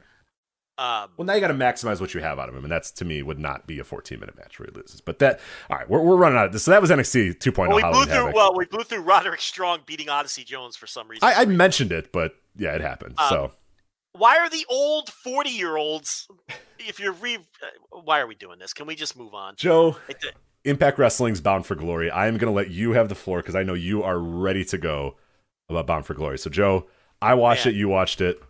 Impact Wrestling Bound for Glory. What do you got? i mean you're setting me up but the problem is the show was so boring that i don't think i could bury it in an interesting way it just fucking sucked it was boring the crowd was dead it was all derivative fucking pro wrestling bullshit up and down the card they open up with inspiration versus decay look inspiration we advocated signing them for non-wrestling reasons the reason we advocated signing them for non-wrestling reasons is because they can't fucking wrestle. They're terrible. They are the shits. They are so bad. They are aggressively bad in the ring. This was awful. But you know i can't really knock the decision here on any front. Uh you know they probably have uh, more of a following than than most of the people on this roster so it's whatever. Then the impact x division of course it's got to be a three-way match right? But it's the x division so you're like all right maybe you give it a pass this was the most nondescript um uh, non-interesting x division multi-man match i may have ever seen. And impact has existed for what over 20 years or whatever it is? Was there anything to this match? I mean No. it was just is is a nothing match. X division i want action. Then heath and his mystery partner ah Joe, it was No one- Rhino. Who would no have guessed? solve this Who mystery could have guessed it would be Rhino? Right. And then they did the thing where, like, for some reason he doesn't come out. He lets Heath get beat up for for for four or five minutes before he comes out, and then they win in the final minute. So sorry, I, I, I was clearly taking a leak because I'm sure many people knew. Uh, did you Yeah. talk about the inspiration in their uh, their their penis colored uh, outfits? I didn't mention the penis colored outfits, but I did mention how they're aggressively fucking terrible They're so bad. yeah, There was a, I, I forget who I think it was I think it was Cassie and Havoc. Both tagged in. They were trying to do like a hot tag thing, and then they just like both ran in, both bumped into each other, both fell down, and then just looked at each other for like uh, what felt like five minutes straight. they're so bad. And it was just like, all right, well, someone do something. Like you got to do something. So, uh, anyway, And- anyway, go on. Havoc is in the match, which doesn't help. Yes, Um, was still maybe the best person in the match, which is a horrifying thought. So, yeah. Um. Then the gauntlet, intergender. thirty minutes of Sam Beal is in this match.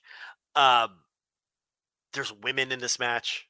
Do I need Alicia in there mixing it up with the Laredo Demon? Kid. Do I need that? Yeah. I- the demon was there. The kiss demon, though, that was cool. Was that Dale Torborg? You know, I was trying to figure out if that was or not. I don't think anybody's ever actually has, have we found that out because that uh, I, I remember I see Dale Torborg all the time. He was the White Sox strength and conditioning coach for, for many many years, and I would I don't think this was Dale Torborg's got to be 60, right? Dale Torborg is fifty. He's only fifty. Yeah, it could have been Dale Torborg. You figure if he's a Yeah, Torborg. Yeah, coach- Dale Torborg made his return at the Bound for Glory pay per view. So yeah, that was him. Okay, well, good for him. Yeah, he's kept. He's, he's still in great Um, shape. Still a guy. I don't know what he's doing these days, but yeah, he was, he was doing the baseball. You know how you say Royal Rumbles are like pizza? Yeah. I think we found our bad pizza. This was horrendous. this was pretty bad. Yeah, that's This was awful. This yeah. was. These are not good. These are horrific, and and the names are horrific, and yeah, it was pretty terrible. So. It is not. It is not good. Um, intergender bullshit. Just bad all around. Just this whole show was just not interesting. Then the the tag team title match, of course, it's got to be a three way. Of course, can't just have a fucking match. It's just so overbooked and shit. Just overbooked shit is what all of this is. You know, I know FinJuice was in it. No pun intended. No juice to this match at all.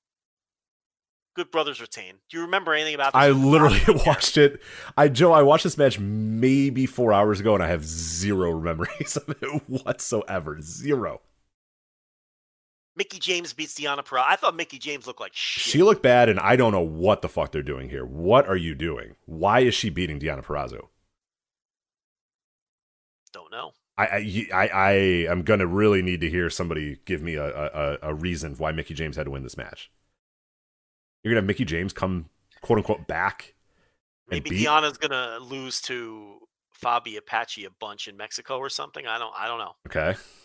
because triple AAA definitely. if you if you don't tighten up your booking before you go to AAA, you know they're gonna True. they're, they're really gonna call you out for that one. So You gotta have those ducks in a row. right, AAA does not stand for you know, for sloppy booking. right. Um, don't want to make them look ridiculous. So that's other than other than Deonna Purrazzo was leaving, I can't figure out a reason Nah, why. I- Mickie James yeah. would beat her for the title. Doesn't so. make sense. No, I, I completely agree. And Mickie Uh, looked garbage. Mickie looked really really look bad here. I didn't think she looked good. Um, there wasn't anything on this show to this point over two stars. Uh, maybe the X Division match was two and a half or something. I don't know. And then we have our main event, which they worked their asses off. They really this was so this was great. This was great, and Um, unfortunately was invalidated pretty quickly thereafter. But I like this match a lot. Just a a, a, a good pro wrestling match between pro wrestlers. Josh Alexander, a very easy to, to to believe story. Guy who's worked his way up. He won the X Division title. Now he's going for the world title. Christian Cage, a guy who was in, in Impact, one of one of the big factors in Impact. You know, getting to where it got to in, in, in the mid two thousands. He's coming back for the first time since you know since he left. Like he's got the title, and then Josh Alexander does it in front of his kids, and they hug, and it's just like, all right, cool, perfect, great. You know what I mean? Good match. Josh Alexander gets the big win. He's a guy who's been busting his ass on the indies for, for years and years and years. Gets this big moment.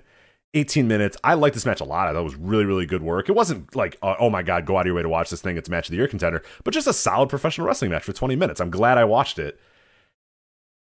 And then Moose, who uh, won the Call Your Shot Gauntlet match, comes out and beats Josh Alexander, who who shields his kids, tells his kids to get out of the way, and then Moose spears him and pins him in seven seconds to win the title.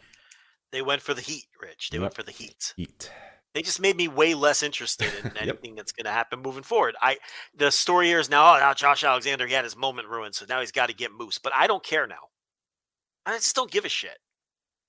I'm not. I'm not caught up in that. I'm not into that at all. I. I. I don't know. I thought uh, it was heat gone wrong. I don't. I don't like it. I feel like I The building like in they- the building, it didn't seem like they really liked it either because it was such a, a heartfelt moment of him, you know, hugging his kid and hugging his wife or whatever, and getting so excited. And it felt like the crowd was just ready for that to be it. You know what I mean? Like that was a cool moment. They had all built up to it. They were all kind of ready for it, and then yeah, they just I mean, I guess that's the idea. They want you to be mad at Moose, Yeah, but- I'm just annoyed that it, the, the show ended that way. right. It's It one of those things again. Like there's a way to do booking in in in, in 2021 where people aren't mad at the company, and I feel like more people Yeah. are just mad at the company than they are mad at Moose. You know what I mean? I don't think they. Again, cash ins. Can we get rid of them? Yeah, they're they're all terrible. Yeah, Just enough with And- the fucking cash ins. it's an easy trope, dumb trope. How about you just you can cash something in, but you know you can't you don't get the match like immediately. You have Moose come out and turn in his little trophy gimmick or whatever, and say, "Hey, I I want you on Impact this Thursday." Right? You could still ruin the moment. You could have him maybe intimidate the wife. Well, with Moose, that might be a poor idea. I swear I didn't do that on purpose. But you could, but you could have him intimidate the kid or something, and and then say, "I want you on Thursday," right? Now you're building something too. You're ruining the moment, which is the, the idea, right? And to get the heat, but then you're building for the match on Thursday. But We're still doing the shock thing, even though we've done the shock thing for 15 years now. We're done. It's, not, it's it's just annoying now. It just it's fucking annoying.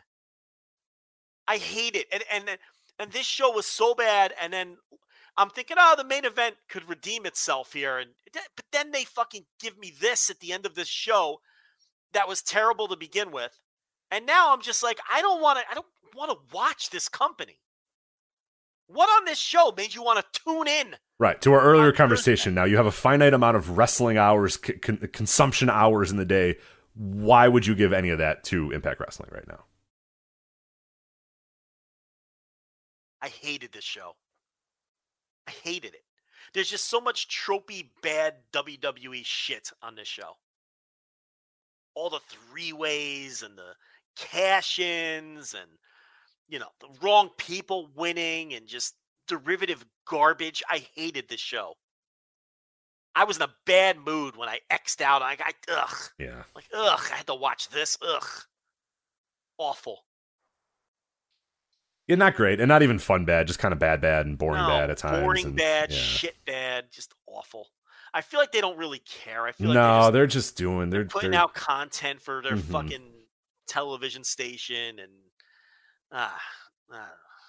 Yeah, Garbage. I think we did this with Impact a few months ago, and I think it's time to their whole vibe. it's time to maybe put them on the back burner for a little bit too. So yeah. we'll, we'll check in with Impact again in a couple months, maybe. so we'll see what ends up happening. All right, uh, we got about wow, we we we blew through those two shows in about fifteen minutes. Yeah, we got about 10 minutes. We got about ten minutes. So do you want to talk New Japan? Do you want to talk Bloodsport? What do you want to talk about? Oh, so let's do GCW real quick. I did not watch Bloodsport, so I'll let you talk about that. But what I did watch was Suzuki versus Gage. Um, I did not watch the whole show. I watched that match, and it was terrible. Like I said, I watched a whole lot of shitty fucking wrestling. I'm glad Suzuki's going back to Japan. Look, I love Minoru Suzuki. I've had enough of Minoru Suzuki standing in a ring trading forearm shots with people. I just can't do it anymore. I've seen it a million times. Um, I get it. That's all he has to do. He's 53 years old. I don't expect him to go out there and kill himself. If he can get over just making mean faces and exchanging forearms, then good for him.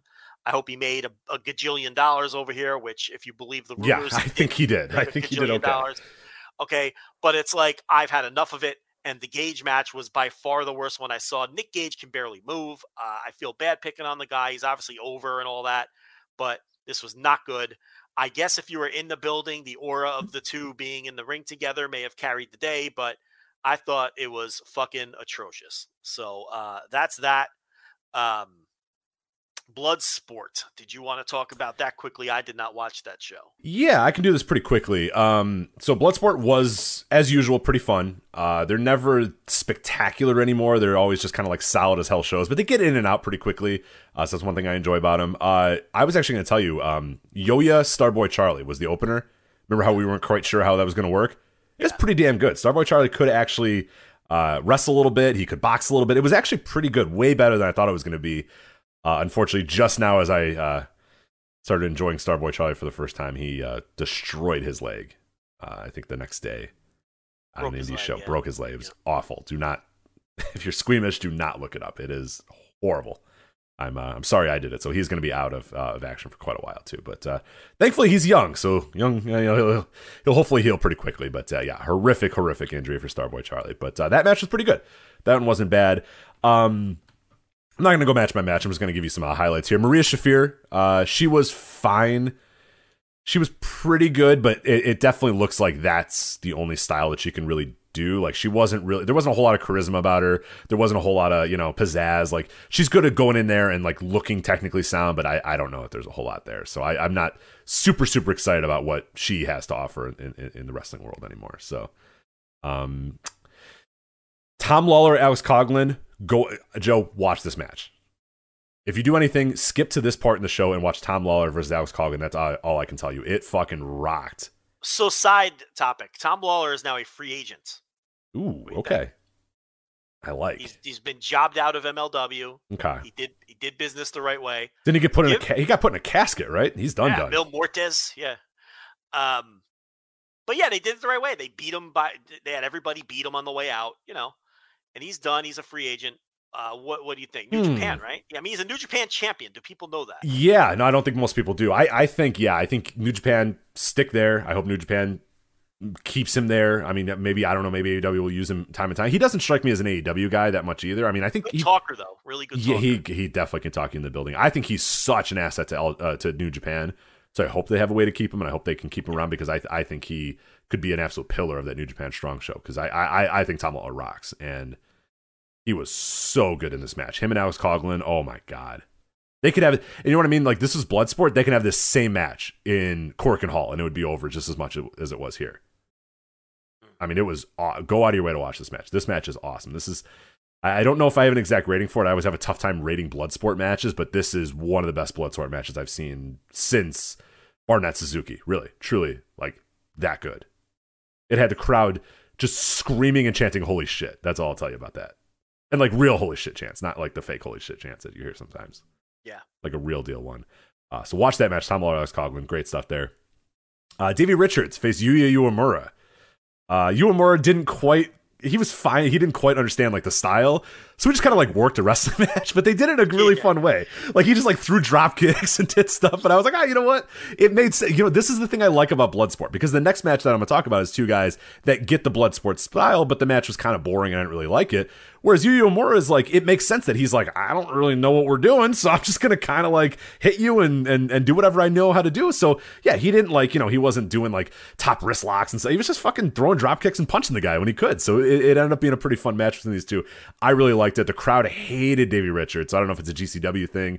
I don't know if it was this just this crowd or it was a, a New Japan strong, you know, crowd that really liked Yu Uemura. But uh, it was kind of cool. It made it made for some pretty interesting dynamics where the crowd's just going nuts for Yu Uemura and booing Davey Richards every time they could. But this was kind of fun because it was like Yu Uemura had like he was a kind of a fish out of water, had no idea what to really do. But that's kind of what made Bloodsport fun. We had that conversation a few months ago when we talked about a, a recent Bloodsport that like Bloodsport was really cool and it was like wrestlers out of their comfort zone and and that made it kind of fun. Whereas Davey, you know, he had he's like a purple belt or something in jujitsu, so he knew what he was doing. You didn't really quite know, so he just kind of punched and kicked and then threw some drop kicks and stuff. So it actually uh, ended up being pretty fun. There was one point where uh, Uemura pretended that he was hurt. David Richards walked over. Uemura s- stood up, hit some awesome drop kick. David Richards went rolling out of the ring, and then he followed him out of the ring and started punching him. And the refs like, no, no, no, no, no, that's not what we're doing here, man. So it was it was it was cool. It was pretty fun stuff there. Uh, then you had Josh Barnett versus Tiger Ruas. Uh, this is the one that I was talking about here. That both these guys get it. Both these guys are good fighters. I thought it was boring as fuck. You know what I mean? It was just like an MMA fight between these two guys, and Yeah. none of the, the the fun stuff that makes Bloodsport Bloodsport to me. That that is that blending of the stuff. I don't want to watch two technically sound guys have a technically sound you know grappling match. That's Yeah, not you know. I want I want drop kicks. I want, watch Tom Lawlor and Alex Coughlin. That that was two dudes just fighting. You know what I mean? They were in the wrestling ring fighting. It's worked. You can make sure it's not boring. Right. I, and I think this match, unfortunately, a lot of it was kind of boring. Uh, and then the main event, Minoru Suzuki, Chris Dickinson, not boring, but like you said, and I hate to say this, I'm just kind of done with the Minoru Suzuki thing. You know what I mean? Like in, in America. I think this is one of the better matches he's had in, in America. I think it was really, really good action between these two, but it's just, I, I'm kind of just over it. Once he comes out, he does Nore and he gets in the ring and then he exchanges forearms and you're kind of just like, all right, I get it. I got it. Like, so, I mean, it was good. It was a really, really good match. Like, I would definitely watch that one. I would definitely watch Tom Lawlor and Alex Coughlin. I would definitely watch David Richards, Yu Yu Uemura. And if you have time, the whole show is a pretty easy watch, but, but I would really just recommend those, those three matches uh, uh, there. But with Tom Lawlor and Alex Coughlin, I think being far and away the best match of all of them. So. All right. So that was uh, Bloodsport, and then we'll finish up here with New Japan. We were talking about that a little bit with uh, with Tom Lawlor, but the latest on New Japan Pro Wrestling. We weren't quite sure after last week what was going to happen, but this fucking crazy dude did it. Kazuchika Okada is just carrying around the old IWGP title. He said, "This is my Yeah. trophy," and he fucking came out and he, it's his trophy. it's the old IWGP title, so it's back. I gotta, I gotta admit, he looks good. It looks great. Man. It's a great looking title, man. Reggie Parks, the, the the unfortunately recently passed away Reggie Parks, one of his finest belts. Uh, just a great looking belt. Just uh, looks good on his shoulder. It too. does, Just- yeah. There's an aura of like, yeah, that's the dude, that's the man right there. So, um, Yeah. well, it could be Tama Tonga, Joe, that is holding that title because at uh, November 6th uh, Power Struggle, uh, he's going to put the title or the right certificate or whatever the hell it is. He's going to put it on the line against Tama Tonga. So, uh, Joe, what do you think? Is Okada winning that match and going on to Wrestle Kingdom or what? So, you think he'll Well, do it? At least they're uh, they're doing it in Japan and not forcing that match on on America. Yeah, yeah. But, Because uh, we are going to talk about that. Uh, Okada will be in San Jose in a bit. We'll talk about that. But uh, Yeah. Yeah. Uh, also on, on the November 6th, the Power Struggle show, uh, Shingo versus Zack Sabre Jr. World Heavyweight uh, title. Uh, Tanahashi versus Kenta U.S. title. Junior Heavyweight title. Robbie Eagles, Mister uh, Mister Belts over there. Robbie Eagles. He won the Junior Tag titles. He's a Junior Heavyweight champion. Robbie Eagles, man. We were right about that guy. What six, seven years ago? We first laid eyes on him. We said he was going to be great, and he's great. Yeah, I yeah, I mean, you know, it's uh I have a keen eye for talent. I wish people would recognize me for that. But uh but yeah. So I think he'll beat Despy. I think so too. show. Yeah, yeah. Desperado going for it. Uh, KOPW 2021, the the title that Okada started, and then now will just not even. It's this Yeah. bastard child that he refuses to admit that he uh, he brought into this world. But uh, it'll be a kiss my feet or an amateur rules match between Toru Yano and the Great-O-Khan. Fucking kiss my feet like Jerry Lawler in 1993. Horrific. Uh, never open weight six man titles. Yoshi-Hashi, Ishii, and Goto uh, defending against Sho, Yujiro Takahashi, and Evil. As you said, Yeah. we talked about it last week. It'd be great to see if Evil wins the title again and goes, ah, no, I don't know. I don't really like. Not interested in this. Yeah, he shouldn't. He should never be. You know, he should never be allowed to go for that title ever again. Well, they're gonna win. Oh, I for mean, sure. Yeah, absolutely. They're they're they're winning that match and they're winning those titles. So I guess we'll find out. Spoiler alert. Anyway, uh, Master Wato and Ryusuke Taguchi, as well as Yuji Nagata versus uh, Hiromu Takahashi, Bushi, and SANADA. Uh, then, real quickly here, Tiger Mask, Great Bash Heel versus Tangaloa, Jado, and Gedo. Good lord. Uh, and then Fujita and Oya versus uh, DOUKI and Kanemaru. So, Yeah, they um back to full shows. So oh yeah, I didn't even notice that. Yeah, that's a full ass show. There we go. Yeah. it's like a nine match show. I guess they'll do the Chase Owens Tanahashi match in America or somewhere else down the line. He has to get a match. I He mean, would better, be yeah. point? Well, he's no he's back in America right now, right? Didn't he go back for a little bit, and then he's going to He go? Then he's going to stay in Japan for like the rest of the year, I think, right? He's going back for a long time for tag league probably, but there's no point in him beating Tanahashi unless they do that match. So he has to do the match, right? He has to. So he's got to get a title shot at some point. But they're going to do Kenta this time around. So, and Sabre Jr. replacing Kota Ibushi in the main event, which you know makes sense the way that because he beat Shingo. Yeah, so yeah, yeah. That, that works. That's a good match. It's it's good booking to have you know Sabre get that that spot in there, and obviously he will not win, but it, it could be a really cool match. I'm I'm I'm definitely looking forward to seeing those two. Uh, get in the ring in a big time uh, main event. But uh, you talk about Kota Ibushi here real quick.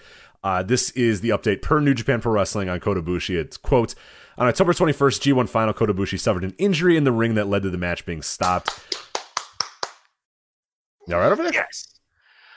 Packers picked it off in the end zone with 12 seconds left. They they're going to win here. Tremendous. Sorry, I play Uh, the no- Cardinals, man. I, I Rich, I don't want to go 15 and 2 and have to play on the road in the playoffs. So I we got to catch the Cardinals. do you have any Do you have any stake in this game, or this is just from a Rams fan standpoint? Just here? a fan. I didn't bet on this. Okay, Just you just don't want the. Cardinals to win because you want the Rams to, to get home field. It's 28-21 with 12 seconds left and the Cardinals basically have they're going to throw it in the end zone a couple they're on the 10-yard line.